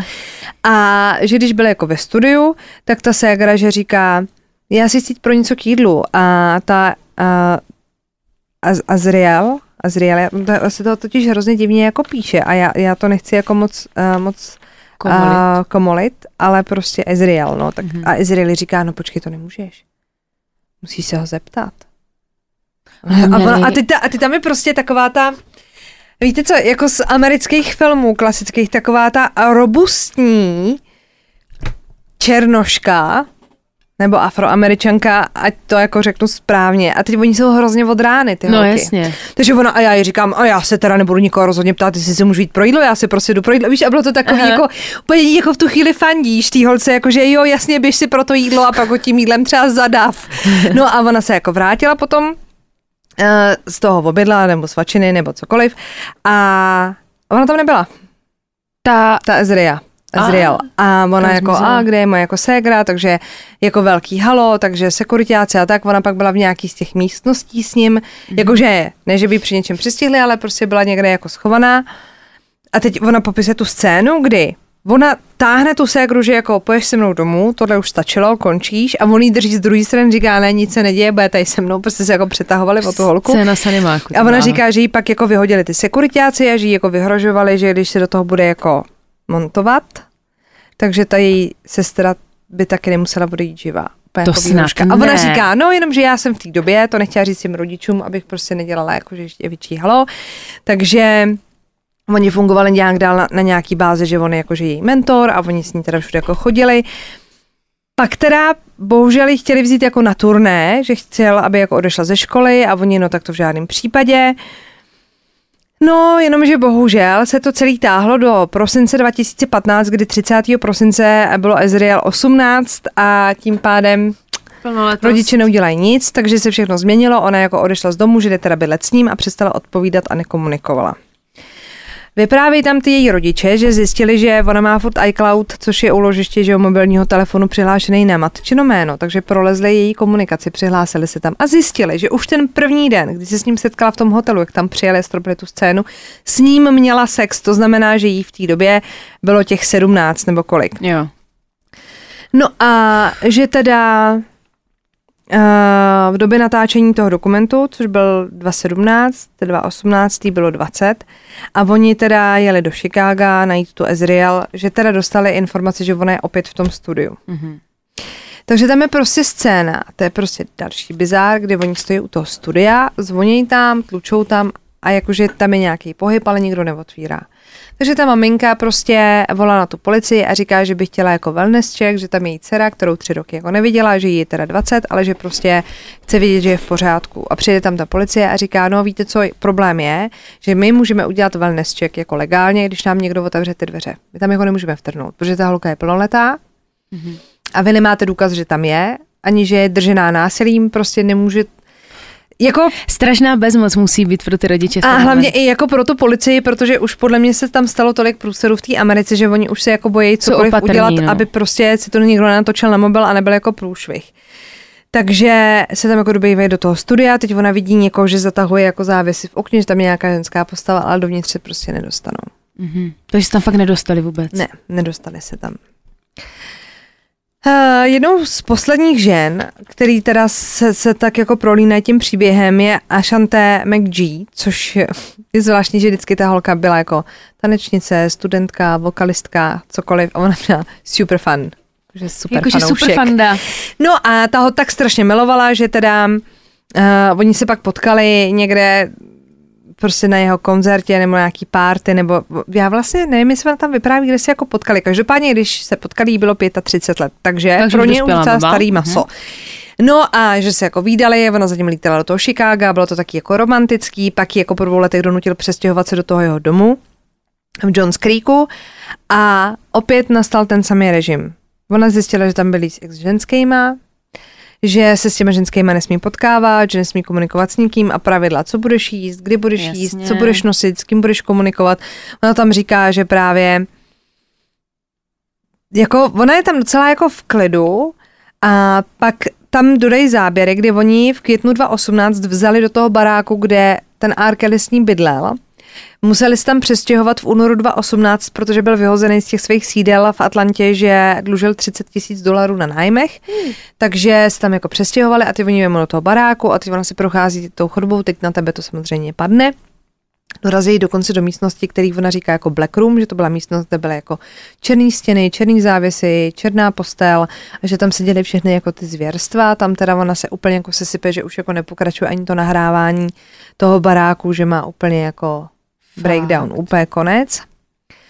A odešla od něj, teda když se přestěhovali tam, ale jde o to, že vždycky to chvíli trvá a nechá to na vás nějaký jako nějaký škody, Mhm. Jakože to poznamená Hmm, nějaký že to poznamená.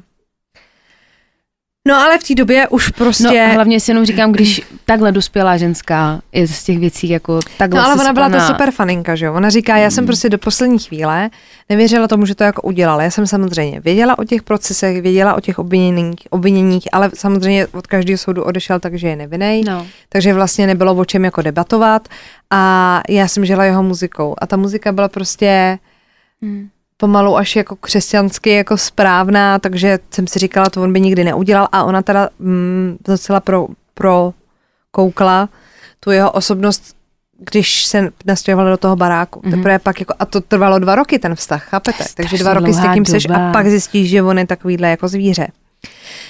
Uh, pak se teda začaly trošku hýbat ledy po všech těch jako soudech a tak dál. V roce 2017 byla založena iniciativa Mute R. Kelly, čili umlčte R. Kellyho.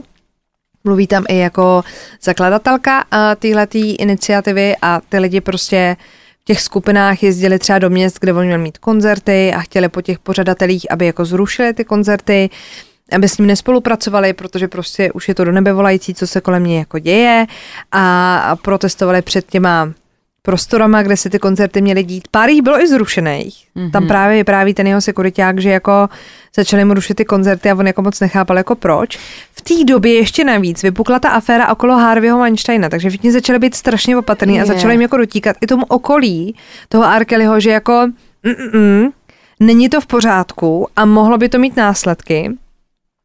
Zvláštní je, že co se týká, oni to tam jako hodně staví na tom, že jako mají claim Mute R. Kelly anebo Black Girls Lives Matter. Jakože záleží na životech černých žen. Mně jako člověku, který nezažila rasistické urážky, přijde jako přehnaný jako stavit to na tom, že on jako trápil jenom ženy tmavý pleti. Je to logický. Tak on byl taky černoch. Tak je logičtější, že se mu líbily ženský jakoby stejný barvy pleti. No. To, to, ne, to ne, jsem teda ne, jako nevidím jako v tom nepobrala, úplně no. jako tu rasistickou otázku, ale spousta těch lidí tam vypráví, je fakt, že my jsme to jako nikdy nezažili. U nás v Česku zažijete jako šikanu za to, že jste z Prahy, nebo že jste z Brna, nebo že jste z Ostravy, ale jako málo kdy zažijete jako šikanu pro nějakou jako barvu pleti. U nás to prostě nemá úplně uh, takový jako základ, že by se to muselo jako řešit. Nebo tak to vnímám já. Možná to vnímáte jako jinak, ale prostě mně to přišlo přehnaný, ale to s tebou Přišlo mi to i jako logický, prostě tak, tak to jako je, ale samozřejmě chápu rozčílení prostě černých žen, který hájí své práva. Nic proti tomu rozhodně nemám. Každopádně třeba zakladatelka hnutí mýtu to tam vypráví taky a to je taky afroameričanka, takže to je jako staví na té rasové otázce. Eh, v květnu 2018 přichází další žena. Já, to je prostě Faith nedávno. Rogers, 19 letá, potkali se v březnu 2017 v květnu uh, ehm, 2018 na ně pak zatouklo v hotelovém pokoji, protože oni se potkali na nějakým mejdanu a koncert a tak bla, bla, bla a bydleli ve stejném hotelu, takže oni si po tom koncertě jako povídali a v 6 ráno na ně zatloukl na dveře. A ona říká, on jako neťukal, že by jako ťukal takhle, ale že jako tloukl tou pěstí. A že s ní jako měl sex okamžitě, že to nebylo žádný jako povídání, ale ona říká, ale přece neřeknete ne, Arkeli mu ne. Ale, ale já tomu asi rozumím. Já tomu jako prostě nechci by... jako hájit jeho, to vůbec ne, rozumím. Ne, to jako se spíš jí... hájí ty holky, ty rozhodnutí. Hele, mě kdyby zaple, zaklepal Paul McCartney i v jeho věku teď. Otvírám. No, tak už by ti nic neudělal, ale... Já bych v otevřela. Teď, v jeho věku teď byste si spolu dali čaj, podle mě zahráli byste si šachy a byl by rád, že v 9 spát. Ale umím si jako představit, samozřejmě asi každá máme to jméno někde jinde, jako t- t- kdyby zaklepal Tom Hardy a vzal by Já si jsem to chtěla říct, Tom Ježíš Maria, no, Tome, pojď, vařím ti čaj a vítej. No, takže tomu jako rozumíme. Nechci to zlehčovat, ale prostě rozumíme tomu, rozumíme tomu, chápeme. Rozumíme. Těm uh, holkám rozumíme, ne tomu. No jasně. Uh, protože samozřejmě v té době už vycházely najevo nějaké jako obvinění, takže ona se ho jako na to ptala, on to všechno popřel, seznámili i s těma dalšíma ženama, o kterých se v úzovkách jako staral. Ona říká, a ty on mě vzal do toho baráku a já tam přijdu a tam prostě ty dvě holky, které jsem viděla na TMZ. Což byla Jocelyn yep. a Dominik. A ona říká, oh, takže ty dvě ferárky, které tam jako vypráví, a teď zjistí, že opravdu jsou jako dost šikanovaný, že to není úplně v pořádku.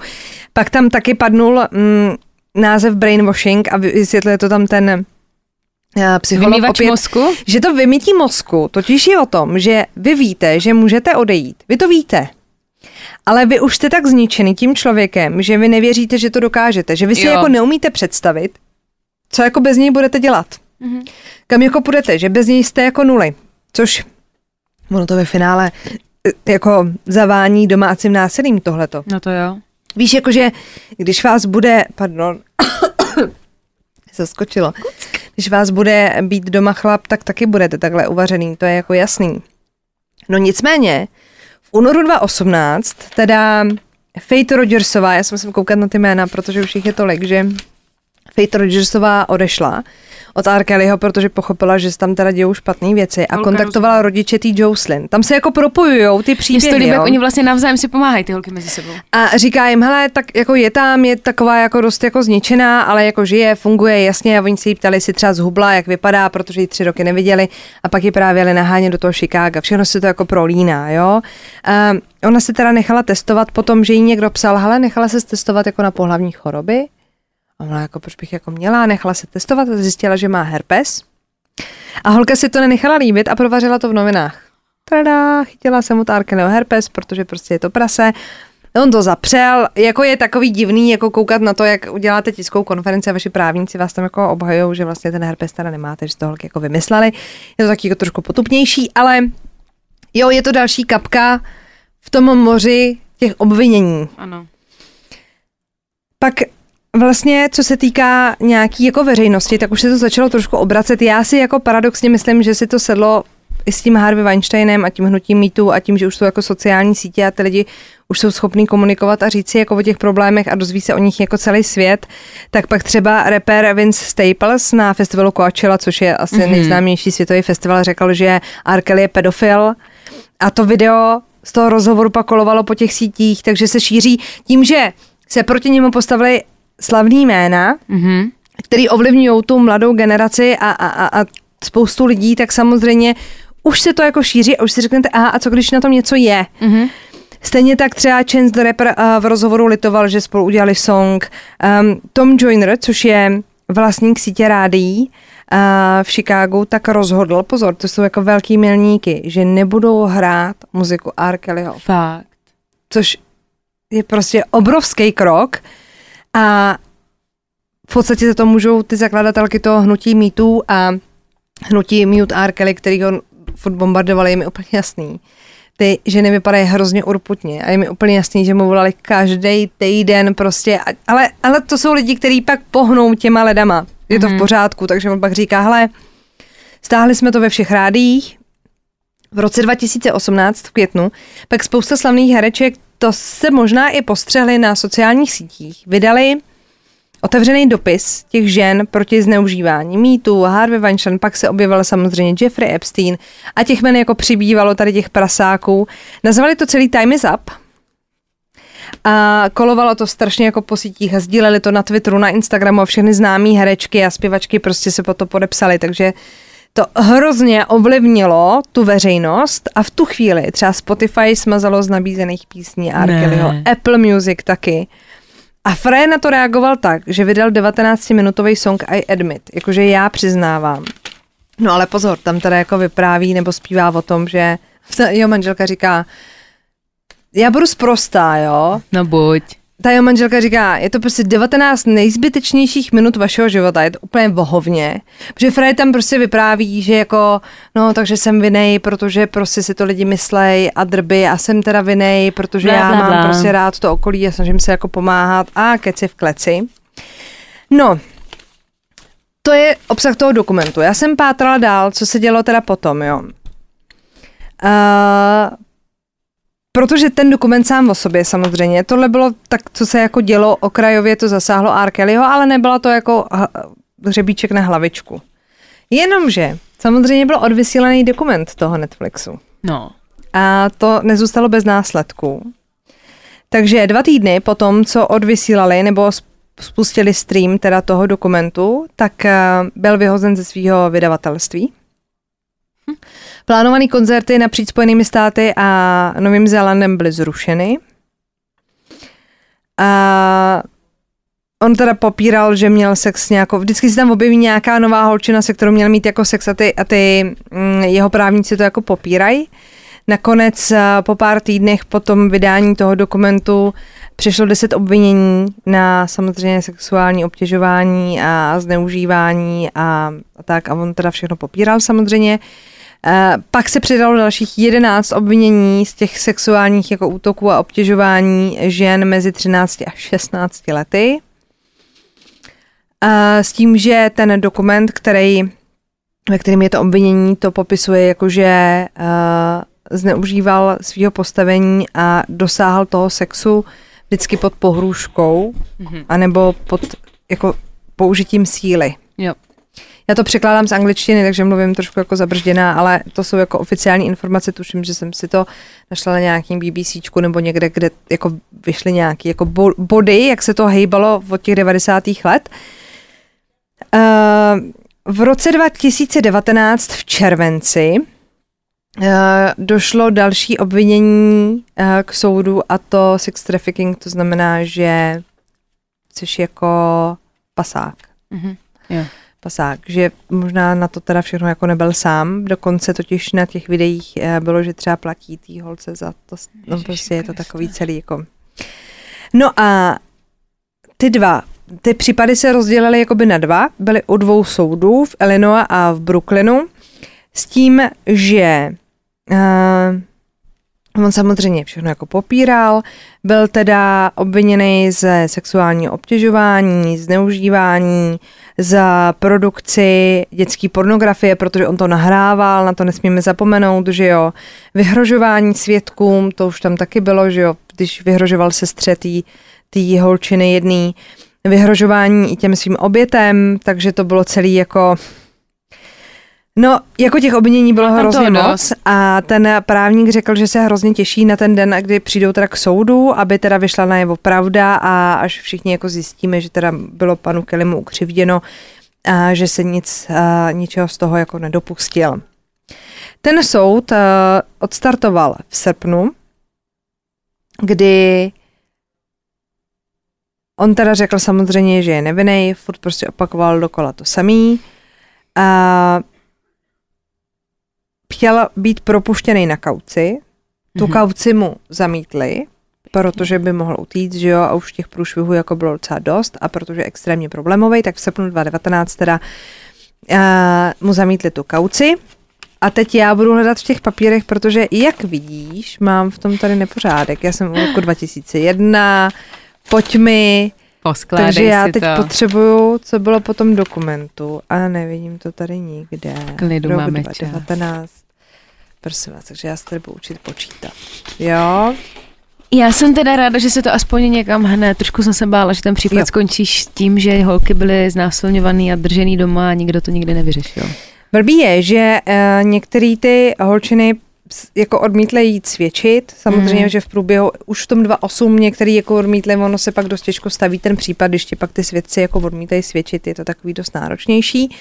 V březnu 2020 to bylo šest měsíců od té chvíle, kdy měl odstartovat teda ten soud v Chicagu a stalo se to proto, že žalobci dostali do rukou víc než 100 elektronických zařízení, včetně smartphonů, iPadů, uh, disků a podobných věcí, který měl on, to znamená R. Kelly, anebo to je okolí. A tam muselo být hroznýho materiálu. Hroznýho materiálu. Ještě žijem v takové době. Takže samozřejmě to museli zpracovat, takže se to posouvalo a v srpnu 2020 uh, Jo, jo, jo. V srpnu 2020 tři teda z jeho spolupracovníků byli navíc ještě obviněni, což je dva měsíce zpátky, že nabízeli těm přeživším prachy. Hmm. Logické mimosoudní vyrovnání. Údajně jedný týženě bylo nabízeno půl milionu dolarů. To aby si jako koupili málo. její mlčení. Uh, Přestože teda nikdy nebyly žádné jako nahrávky, kdy uh, prostě by došlo k předání těch peněz, mm-hmm. ale prasklo teda, že se o tohle pokoušeli.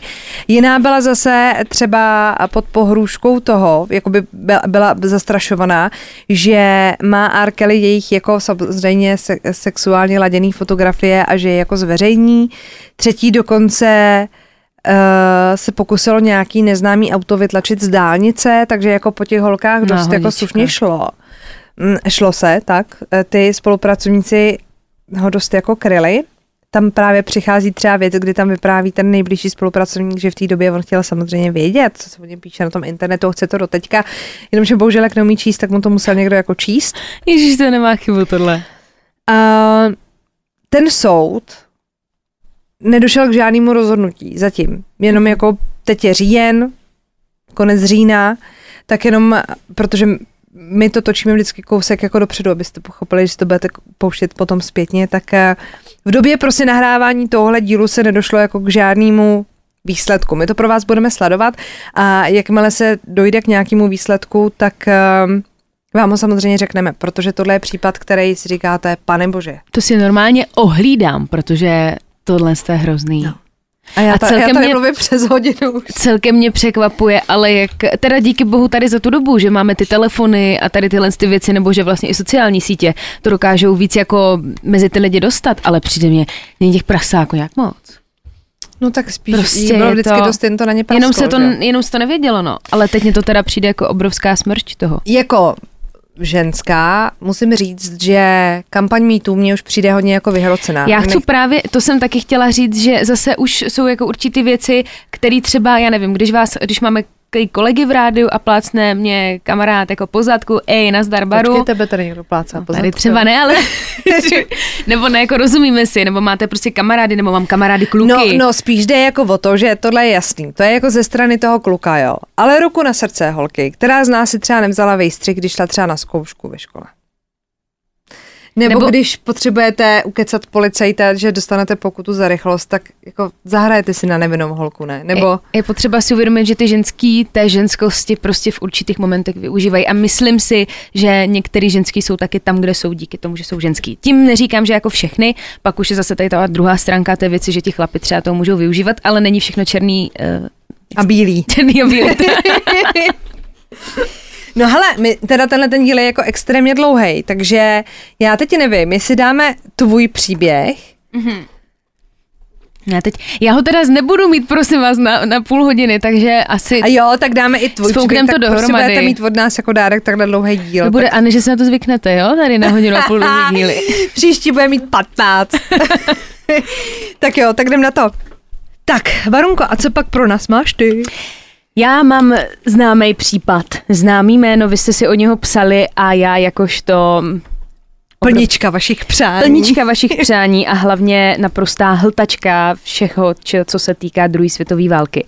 Tak mám doktora Josefa Mengeleho. Mm.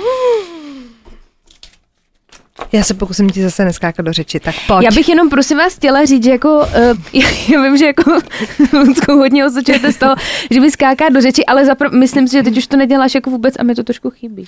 No, Klidně do mě o to, že vy, co nekoukáte na YouTube, tak třeba ona na mě Barunka kouká, tak máme jako oční kontakt při tom rozhovoru, takže je logický, že když jako se na tebe podívá a něco ti říká, tak čeká třeba reakci a v případě třeba uh, Chryse Vodse, tím, že jsme viděli ten dokument obě dvě a mě třeba napadlo něco, co Barča neměla v těch papírech a třeba jí to, třeba to zapomněla, tak já měla potřebu jako doplňovat, Doplnit. což jsme si jako vyříkali a vy jste mi za to ale strašně nandali a já jsem si říkala, ne, Ty dostala dobře, no. hrozně jsem dostala nandáno od vás a já prosím vás, Uh, nepůjčili jste si mě z blázince, takže já jako to chápu a opravdu se jako snažím, ale tím, že jsme jako ženský a jsme ukecený a jsme jako kamarádky, tak prostě hol to tak jako děláme.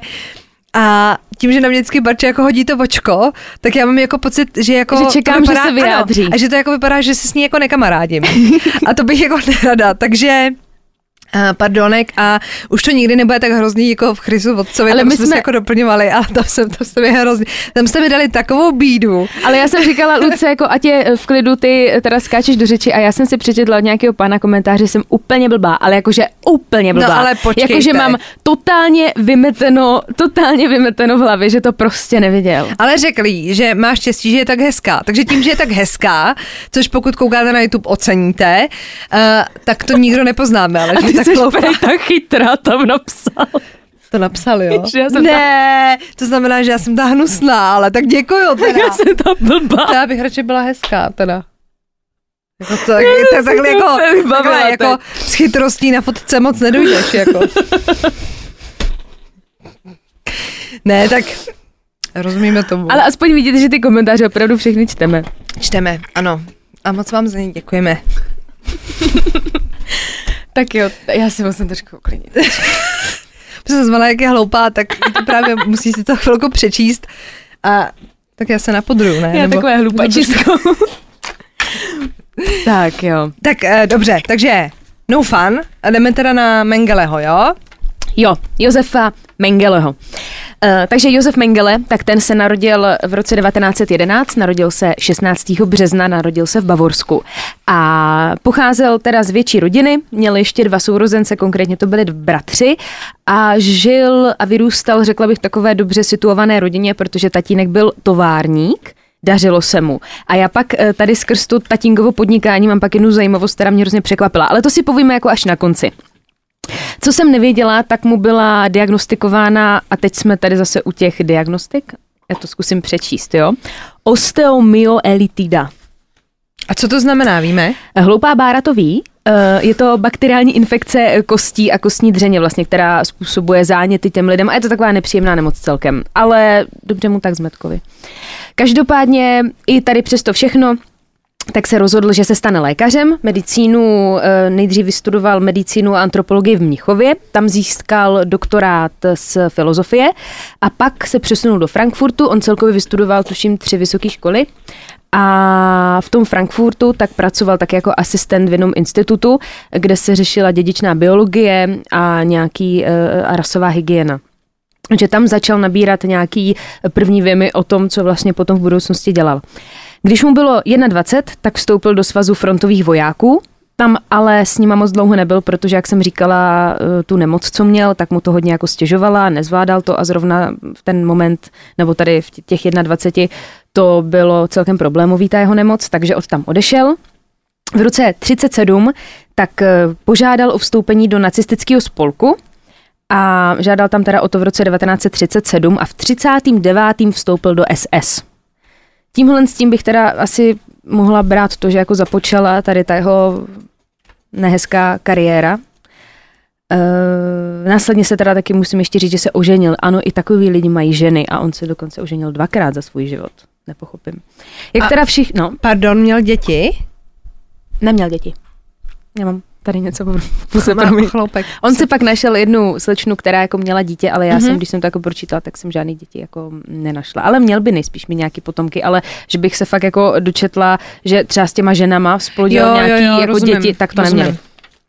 Jak teda všichni víme, tak působil v koncentračním eh, táboře v Osvětimi za druhé světové války. Do toho koncentračního tábora tak se dostal z toho důvodu, že měl nahrazovat jinýho doktora, který v ten moment eh, byl nemocný.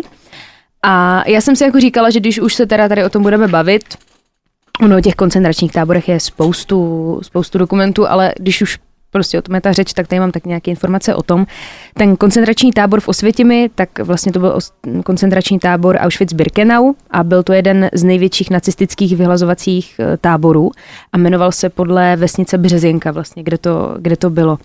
Ten tábor vznikl na, na rozkaz Heinricha Himmlera ze dne 27. dubna roku 1940 a vzniklo to, což jsem nevěděla, já jsem si totiž vždycky myslela, že když jsem si vždycky říkala spíš jako v hlavě, že oni vlastně za té války vybudovali tak strašně obrovský komplex a to nepostavíš prostě za den. A tak oni to, prosím vás, eh, postavili v bývalých kasárnách rakouské a později polské armády, takže už tam prostě ty základy byly, což já jsem třeba jako nevěděla. Já jsem fakt myslela, že si to tam všechno jako stavili po svém. No tak ono taky nemůžeš brát všechno, všechny stavby, že jdou pomalu, protože no. to soudíš podle D1, že jo? No. To trvá dlouho, samozřejmě, ale normální lidé staví rychlejc.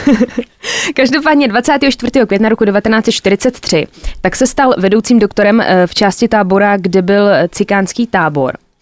Ten se skládal z 32 baráků a v tom jednom baráku bylo 1200 vězňů což je obrovský jako číslo a třeba na té jedné palandě tak spalo, spalo 15 lidí. Já nevím, jestli jsi byla v Osvětimi. Já jsem byla v Terezíně. Já jsem byla v Osvětimi a pamatuju si, že jsme tam měli ze školou a všichni ha, ha, ha, hi, hi, hi, hrozná sranda, jdeme na výlet. A normálně i ti největší sígři, takový ti, kteří ze všeho měli srandu, jsme odjížděli, prostě my jsme byli bez jazyku všichni. A no, ty energie tam nejsou dobrý. Myslím. Tam je to jako, jako fakt je to strašný a paradoxně třeba, když jdete do těch baráků, tak mně přišlo, nebo ne mně přišlo, ono to tak prostě je, že v tom baráku je ještě větší klendra než venku. No, pokud jste byli, tak asi víte, o čem mluvíme. Pokud jste nebyli, tak já třeba vím, že pak jsme řešili, že bychom jako jeli do té Osvětimi a já potom, co jsme byli v tom Terezíně, už jsem řekla, že budu čekat v autě. Mm-hmm. Mně to bylo normálně jako fyzicky špatně tři dny. Jakože tam to na vás tak jako padne. padne no. Ta představa, že opravdu v tom ty lidi jako žili a museli v tom být a prostě to je něco tak strašně a to nejsem žádný jako senzibil, co by vnímal jako energie, Aha. nebo prostě někde jsem běhala s klacíkem jako hledat vodu, ale prostě fakt to na vás jako padne. No na mě to nejvíc padlo, když jsme tenkrát šli do plynových komor, tam se můžete přímo podívat do těch plynových komor jako jestli vás tady tohle to zajímá, tak až bude situace, já bych se tam třeba podívala znovu jako dospěla, protože jsem tam byla, když nebylo 14 a do dneška si pamatuju jako všechno a to já jsem velký zapomnětlivec. Takže jako fakt je to, fakt je to hrozný. No a on teda byl eh, od toho května 43 tady tím doktorem v té cikánské části, to, nebo respektive toho cikánského tábora. Uh, v létě roce 1944, tak to bylo 2. srpna, tak oni tady ten cikánský tábor SSáci zlikvidovali úplně všichni ti zajatci, nebo respektive ti vězni, co tam v ten moment byli, tak eh, byli poslaní do plynu nebo je, nebo je zastřelili. Ale chtěla bych právě říct, že už během toho, co pobýval eh, tady v té části toho tábora, tak už dělal eh, ty svoje zvěrstva. O co přesně šlo a co přesně dělal, tak si, řeknu, tak si řekneme jako za chviličku. Uh, jak už jsem teda říkala, tak to bylo úplně srovnaný se zemí tady ta část.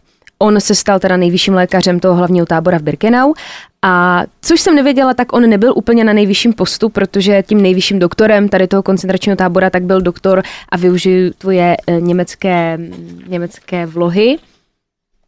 Eduard Wirtz, normálně. Super, dobře, hmm. já se toho radši bojím. Tak. V té osvětě mi tak působil 21 měsíců a určitě ho známe pod přezdívkou Anděl smrti. A je. Získal si to díky tady tomu pobytu v Osvětimi. Teď teda v čem spočívala ta jeho práce tam? V podstatě měl kontrolovat uh, ty lidi při tom transportu, když přijeli do té Osvětimi, tak je posílal buď na pravou nebo na levou stranu. Já mám pocit, že levá strana znamenalo, že šel jakože přežila, pravá strana znamenala, že si šla do plynové komory. On byl jeden z těch právě, kteří, eh, kteří tady tohle to tam rozčlenovali. Já jsem slyšela třeba i rozhovory různých lidí, co to přežili a říkali, že jestli existuje stělesnění jako pekla, takže tam to prostě bylo, že ještě ti SSáci zaprvé křičeli na ně, za další tam měli psy a že prej ti psy, jak štěkali, tak vyvolávali jako obrovský strach eh, obrovský strach, strach v lidech, teď třeba, nedej bože, když už byla zima. Prostě neskutečný psycho, to, to si samozřejmě všichni dokážeme aspoň takhle zhruba představit, když jsme viděli nějaký dokumenty nebo podobně. Uh, při těch, uh, tady při těch výběrech těch lidí, tak si bohužel vybíral i taky adepty na ty svoje experimenty. Šlo o to, že on dostal příkaz z vrchu, že měl zjistit, jestli existuje nějaká možnost toho, jak vlastně zvýšit pravděpodobnost toho, aby ženská byla schopna porodit naraz více jak jedno dítě. Takže dvojčata, trojčata, nejlépe i čtyřčata třeba. Aby vlastně se ta, si jasně spočítali to, že tím, uh, tou rychlostí, jakým se zatím ti áríci jako rozmnožují, ti Němci, tak to není jako úplně super. Že by bylo lepší, kdyby jako rodila pět dětí třeba, uh, třeba naraz. Tak on se tady na tohle začal zaměřovat. A právě od toho roku 43 tak eh, všechna dvojčata, co přijela do té Osvětimi, tak přemístili do speciálních budov, kde byl teda mírnější režim, nebylo to tak brutální třeba jak v těch, eh, v těch barácích venku. Ale co těm lidem dělal, to by, to je hrozný. Povětšinu šlo o děti, o děti jako dvojčata, ale taky tam třeba byli nějací dospěláci, což já jsem nevěděla, třeba já jsem si myslela, že fakt to byly jenom eh, dvojčata jako děti. Jen pro představu z 1500 případů tak přežilo kolem 100 lidí z těch jeho pokusů. Teď teda k těm pokusům, co dělal a jak probíhaly. Tak uh, údajně měl minimálně jednou uměle spojit uh, dvojčata tak, že sešil jejich tepny dohromady. Co se nestalo, ten pokus samozřejmě skončil naprosto tragicky, protože eh, těm dětem se zanítily obě ruce. Taky měl mít, mít prý nějakou jako úchylku v tom, že ho hrozně um, fascinovali siamský dvojčata. V rámci tady toho udělal i tady ten pokus, taky se měl třeba pokusit ti děti jako sešít aby z nich ty siamský dvojčata vytvořil, což samozřejmě ty děti pak jako umřely. Taky chtěl zjistit, zjistit, jestli dvojčata reagují na určitý vymy společně, že jak se to říká, že jsou na sebe napojení. Tak dělal to, že jim třeba způsoboval bolest. A ta bolest někdy byla tak strašně velká a tak strašně brutální, že jedno z těch dvojčat umřelo. A když to jedno umřelo, tak to druhý zabil automaticky taky. A šlo třeba i o to, dělal to z toho důvodu, že ty dvojčata chtěl pitvat najednou. Potom třeba dělal to, že ty dvojčata, když šlo třeba o děti, tak je naočkoval chřipkou nebo nějakou jako podobnou nemocí. co mě teda úplně dostalo, tak dělal transfuzi krve navzájem. Že vlastně těm dětem měnil krev. A teď, když víte, že třeba krevní skupina je jako důležitá a že No. vás to může jako zabít, už jenom to, tak prostě...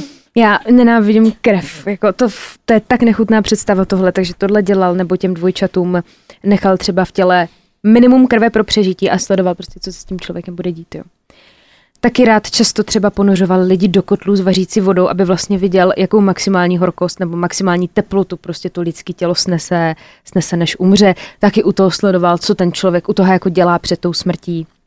Nebo zkoumal, když se narodilo dítě, tak to noverozeně nechal prostě bez jakékoliv potravy a jak dlouho to noverozeně prostě přežije bez, bez nějakého jídla. Další z těch jeho šílených experimentů tak bylo třeba to, že chtěl najít nějaký nový způsob, jak sterilizovat ženy a tak na nich, na těch holkách zkoušel různé šokové terapie, vstřikoval do nich různé chemické látky nebo je ozařoval magnetem.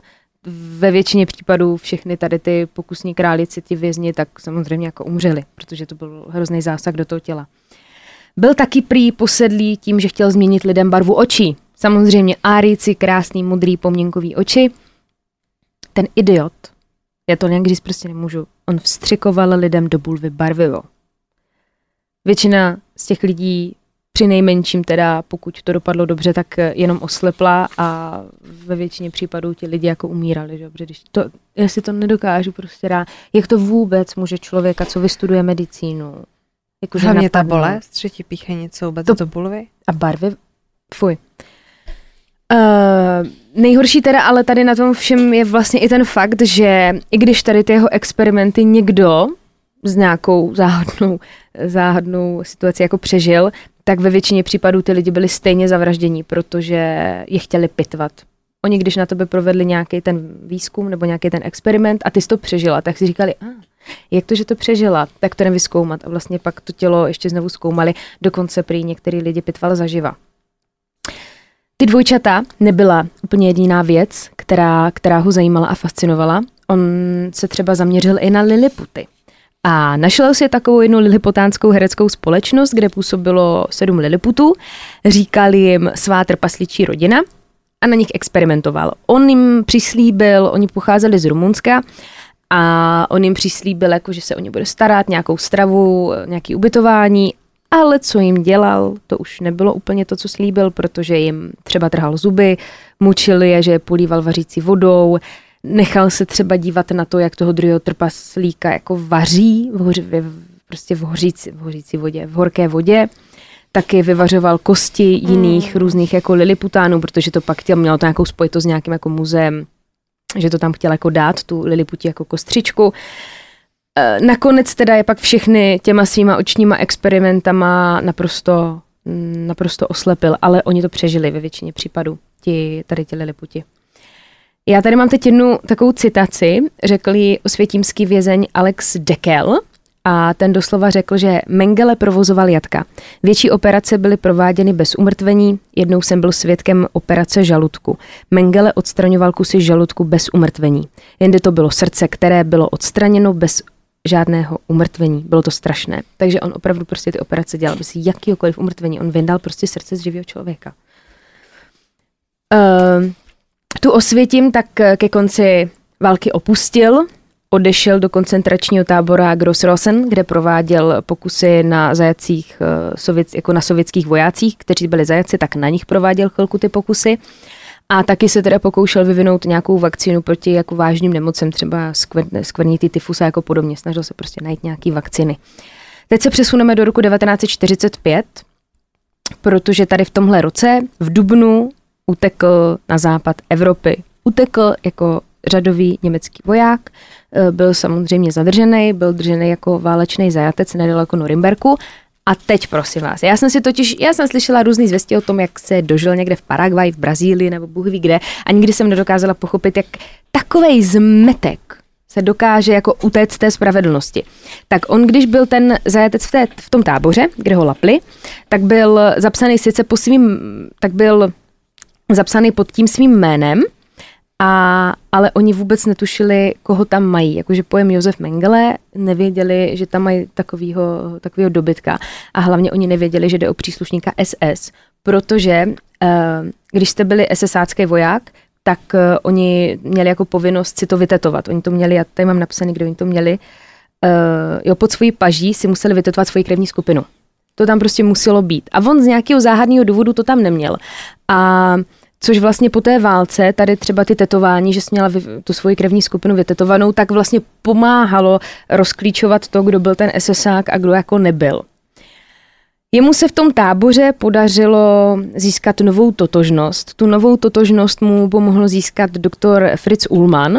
Ten mu dal svoje osobní doklady, ten Ullmann, a potom si to po nějaké době předělal uh, to jméno na Fritz Holman. Takže tímhle tím způsobem si změnil identitu, což byl takový první krok. Potom, co opustil ten tábor, tak se se svým známým nebo kamarádem, on byl lékárník, jmenoval se Miller, tak eh, ten Miller se stal takovým prostředníkem mezi tím Mengelem a jeho rodinou, se kterou byli jako ve spojení.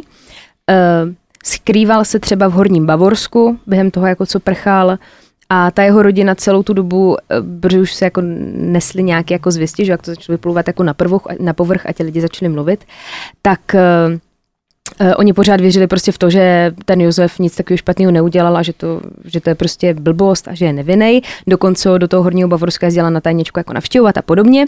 Pomohli mu taky, ta, ta rodina mu pomohla sehnat cestovní doklady. Ty byly na jméno Ludvík Gregor a sehnali mu lístek do Jižní Ameriky.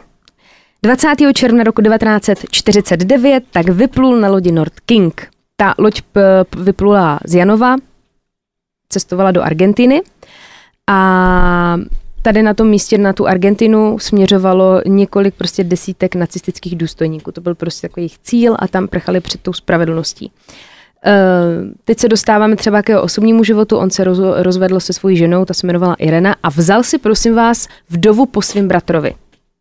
Takže bráchovi, brácha umřel, tak si vzal jeho ženu. To je rostomiloučký. Jmenovala se Marta, ta právě měla, ta právě měla to dítě, uh-huh. přestěhovala se za ním do té Argentiny ale nakonec asi holce došly, eh, došly nervy a pak se vrátila zpátky do Evropy. A teď se přesuneme do roku 1959, protože byly nějaké informace o tom, že lovci nacistů, kteří vlastně vyhledávali tady ty zmetky po té druhé světové válce, tak ho měli najít. On se to ale dočíhl jako dřív, takže stihl, stihl utéct, utekl do Paraguaje a Mengele teda žil od konce 60. let nedaleko nakonec San Paula v Brazílii a v roce 1979 tak měl zemřít a údajně měl dostat infarkt nebo se utopit, když ho zač- zasáhla vlastně křeč, když se, když se koupal v moři a plaval. A pak je tady taková zajímavost, že vlastně v 85. 6. června tak jeho tělo jako proskoumali skrz jako DNA podobné věci a bylo identifikováno v roce 1992. Myslím, že v, 19, v 92. oni potvrdili, ano, je to Josef Mengele. Jestli se jako fakt utopil, že to jsou takové jako domněnky, ale jako nejspíš to tak, nejspíš to tak bylo. A co se týče toho koncentračního tábora, tak ten, jsem, ten byl v roce 1945, 27. ledna, tak byl osvobozen eh, vojáky Rudé armády pod velením maršala Koněva. A prosím vás, já jsem našla úplně skvělou věc, ne, skvělou věc. On, jak jsem mluvila o tom tatínkovi, že měl, že, měl, že byl továrník a že byl úspěšný, on měl firmu na zemědělský stroje. Mm-hmm. Ty zemědělský stroje Mengele se můžete koupit i dneska. A firma zanikla až v roce 2010. A když si normálně zadáte zemědělské stroje Mengele, je to tatínek Josefa Mengeleho. A ta firma produkovala ty stroje až do roku 2010. A pořád si, jako to je to drahý celkem, tak zemědělský stroj nic levného, že? Ale pořád si vlastně můžete, eh, pokud jste zemědělec, tak si můžete hm, koupit originální kus od eh, Mengeleho familie. Mě napadl takový jako černý for. A, já ho a, vy, a vy mě znáte a víte, že já jsem taková. Tak to řeknu. jo. jo. Když budete z dvojčat, dostanete slevu. Hele, a já se prostě omlouvám, ale to jsem prostě já a já mám prostě ráda černý humor a prostě a to, to takhle jako padá a vy to víte. A kdyby to neřekla, tak budete psát, a co ta Lucie chtěla říct? No právě, teď je znáte, takže se omlouvám, ale určitě nechci snižovat pro boha, ale já si třeba myslím, že eh, to ta rodina nemohla v životě vědět, co vyváděl v tom Já si taky myslím, no. Nebo víš co, lepší jako nevědět. Ty ale celkem mě zarazila, jak jsi říkala, eh, s těma dětma. Mám zkusit ještě googlit. Zkus se ještě podívat, protože jako upřímně mě ani jako, když jsem četla nějakého životopisy a tady tohle, tak žádný dítě mi tam jako, mi tam neskočilo. A, ale je to hustý, no. Ale víš co, vezmete si dožije někde v Paraguaji, v Brazílii, u San Paula. To je hrozný. Hmm, on, bohužel, když dáš jako do Google jako Josef Mengele děti, tak vám to samozřejmě najde ty děti, kteří to třeba přežili, že jo. Ale jsou tady rodiče a příbuzný. Je tady Alois Mengele, ale on teda děti neměl, evidentně. No. Neměl jako potomky. Já jsem si to myslela, jenom pro jistotu, protože jsem tím jako zarazila, že jsem sama byla zmatená z toho. Takže to bylo totiž ten syn byl od té Marty, až pak si ji vzal potom tu ženu. No já teda doufám, že v tuhle chvíli hoří v pekle. No to doufám, se musí smažit zmetek. A našla jsem takovou zajímavost, že třeba z toho koncentračního tábora, samozřejmě jak tam byli uh, Češi a to podobně, tak hrozně moc lidí se pokusil třeba útěk. Mm-hmm. A my stateční Češi, tak celkem 19 chlapů a čtyři ženy se pokusili utéct hmm. osvětimi. Počkej, a utekli nebo? Někteří jo, někteří ne. No. Většině No. no. případů je samozřejmě lapili už u toho, když jako utíkali. Tohle je hrozně těžký téma. Takže uh, to pojďme asi uzavřít, ať to tady ne- nezlehčujeme ničím. Uh, stačí, že jsem to tady rozsekala já. Takže vy se nám mějte krásně, zůstaňte na svobodě a zůstaňte naživu. A kupujte náš merch. A vidíme se příště. Ahoj. Pa, pa, pa.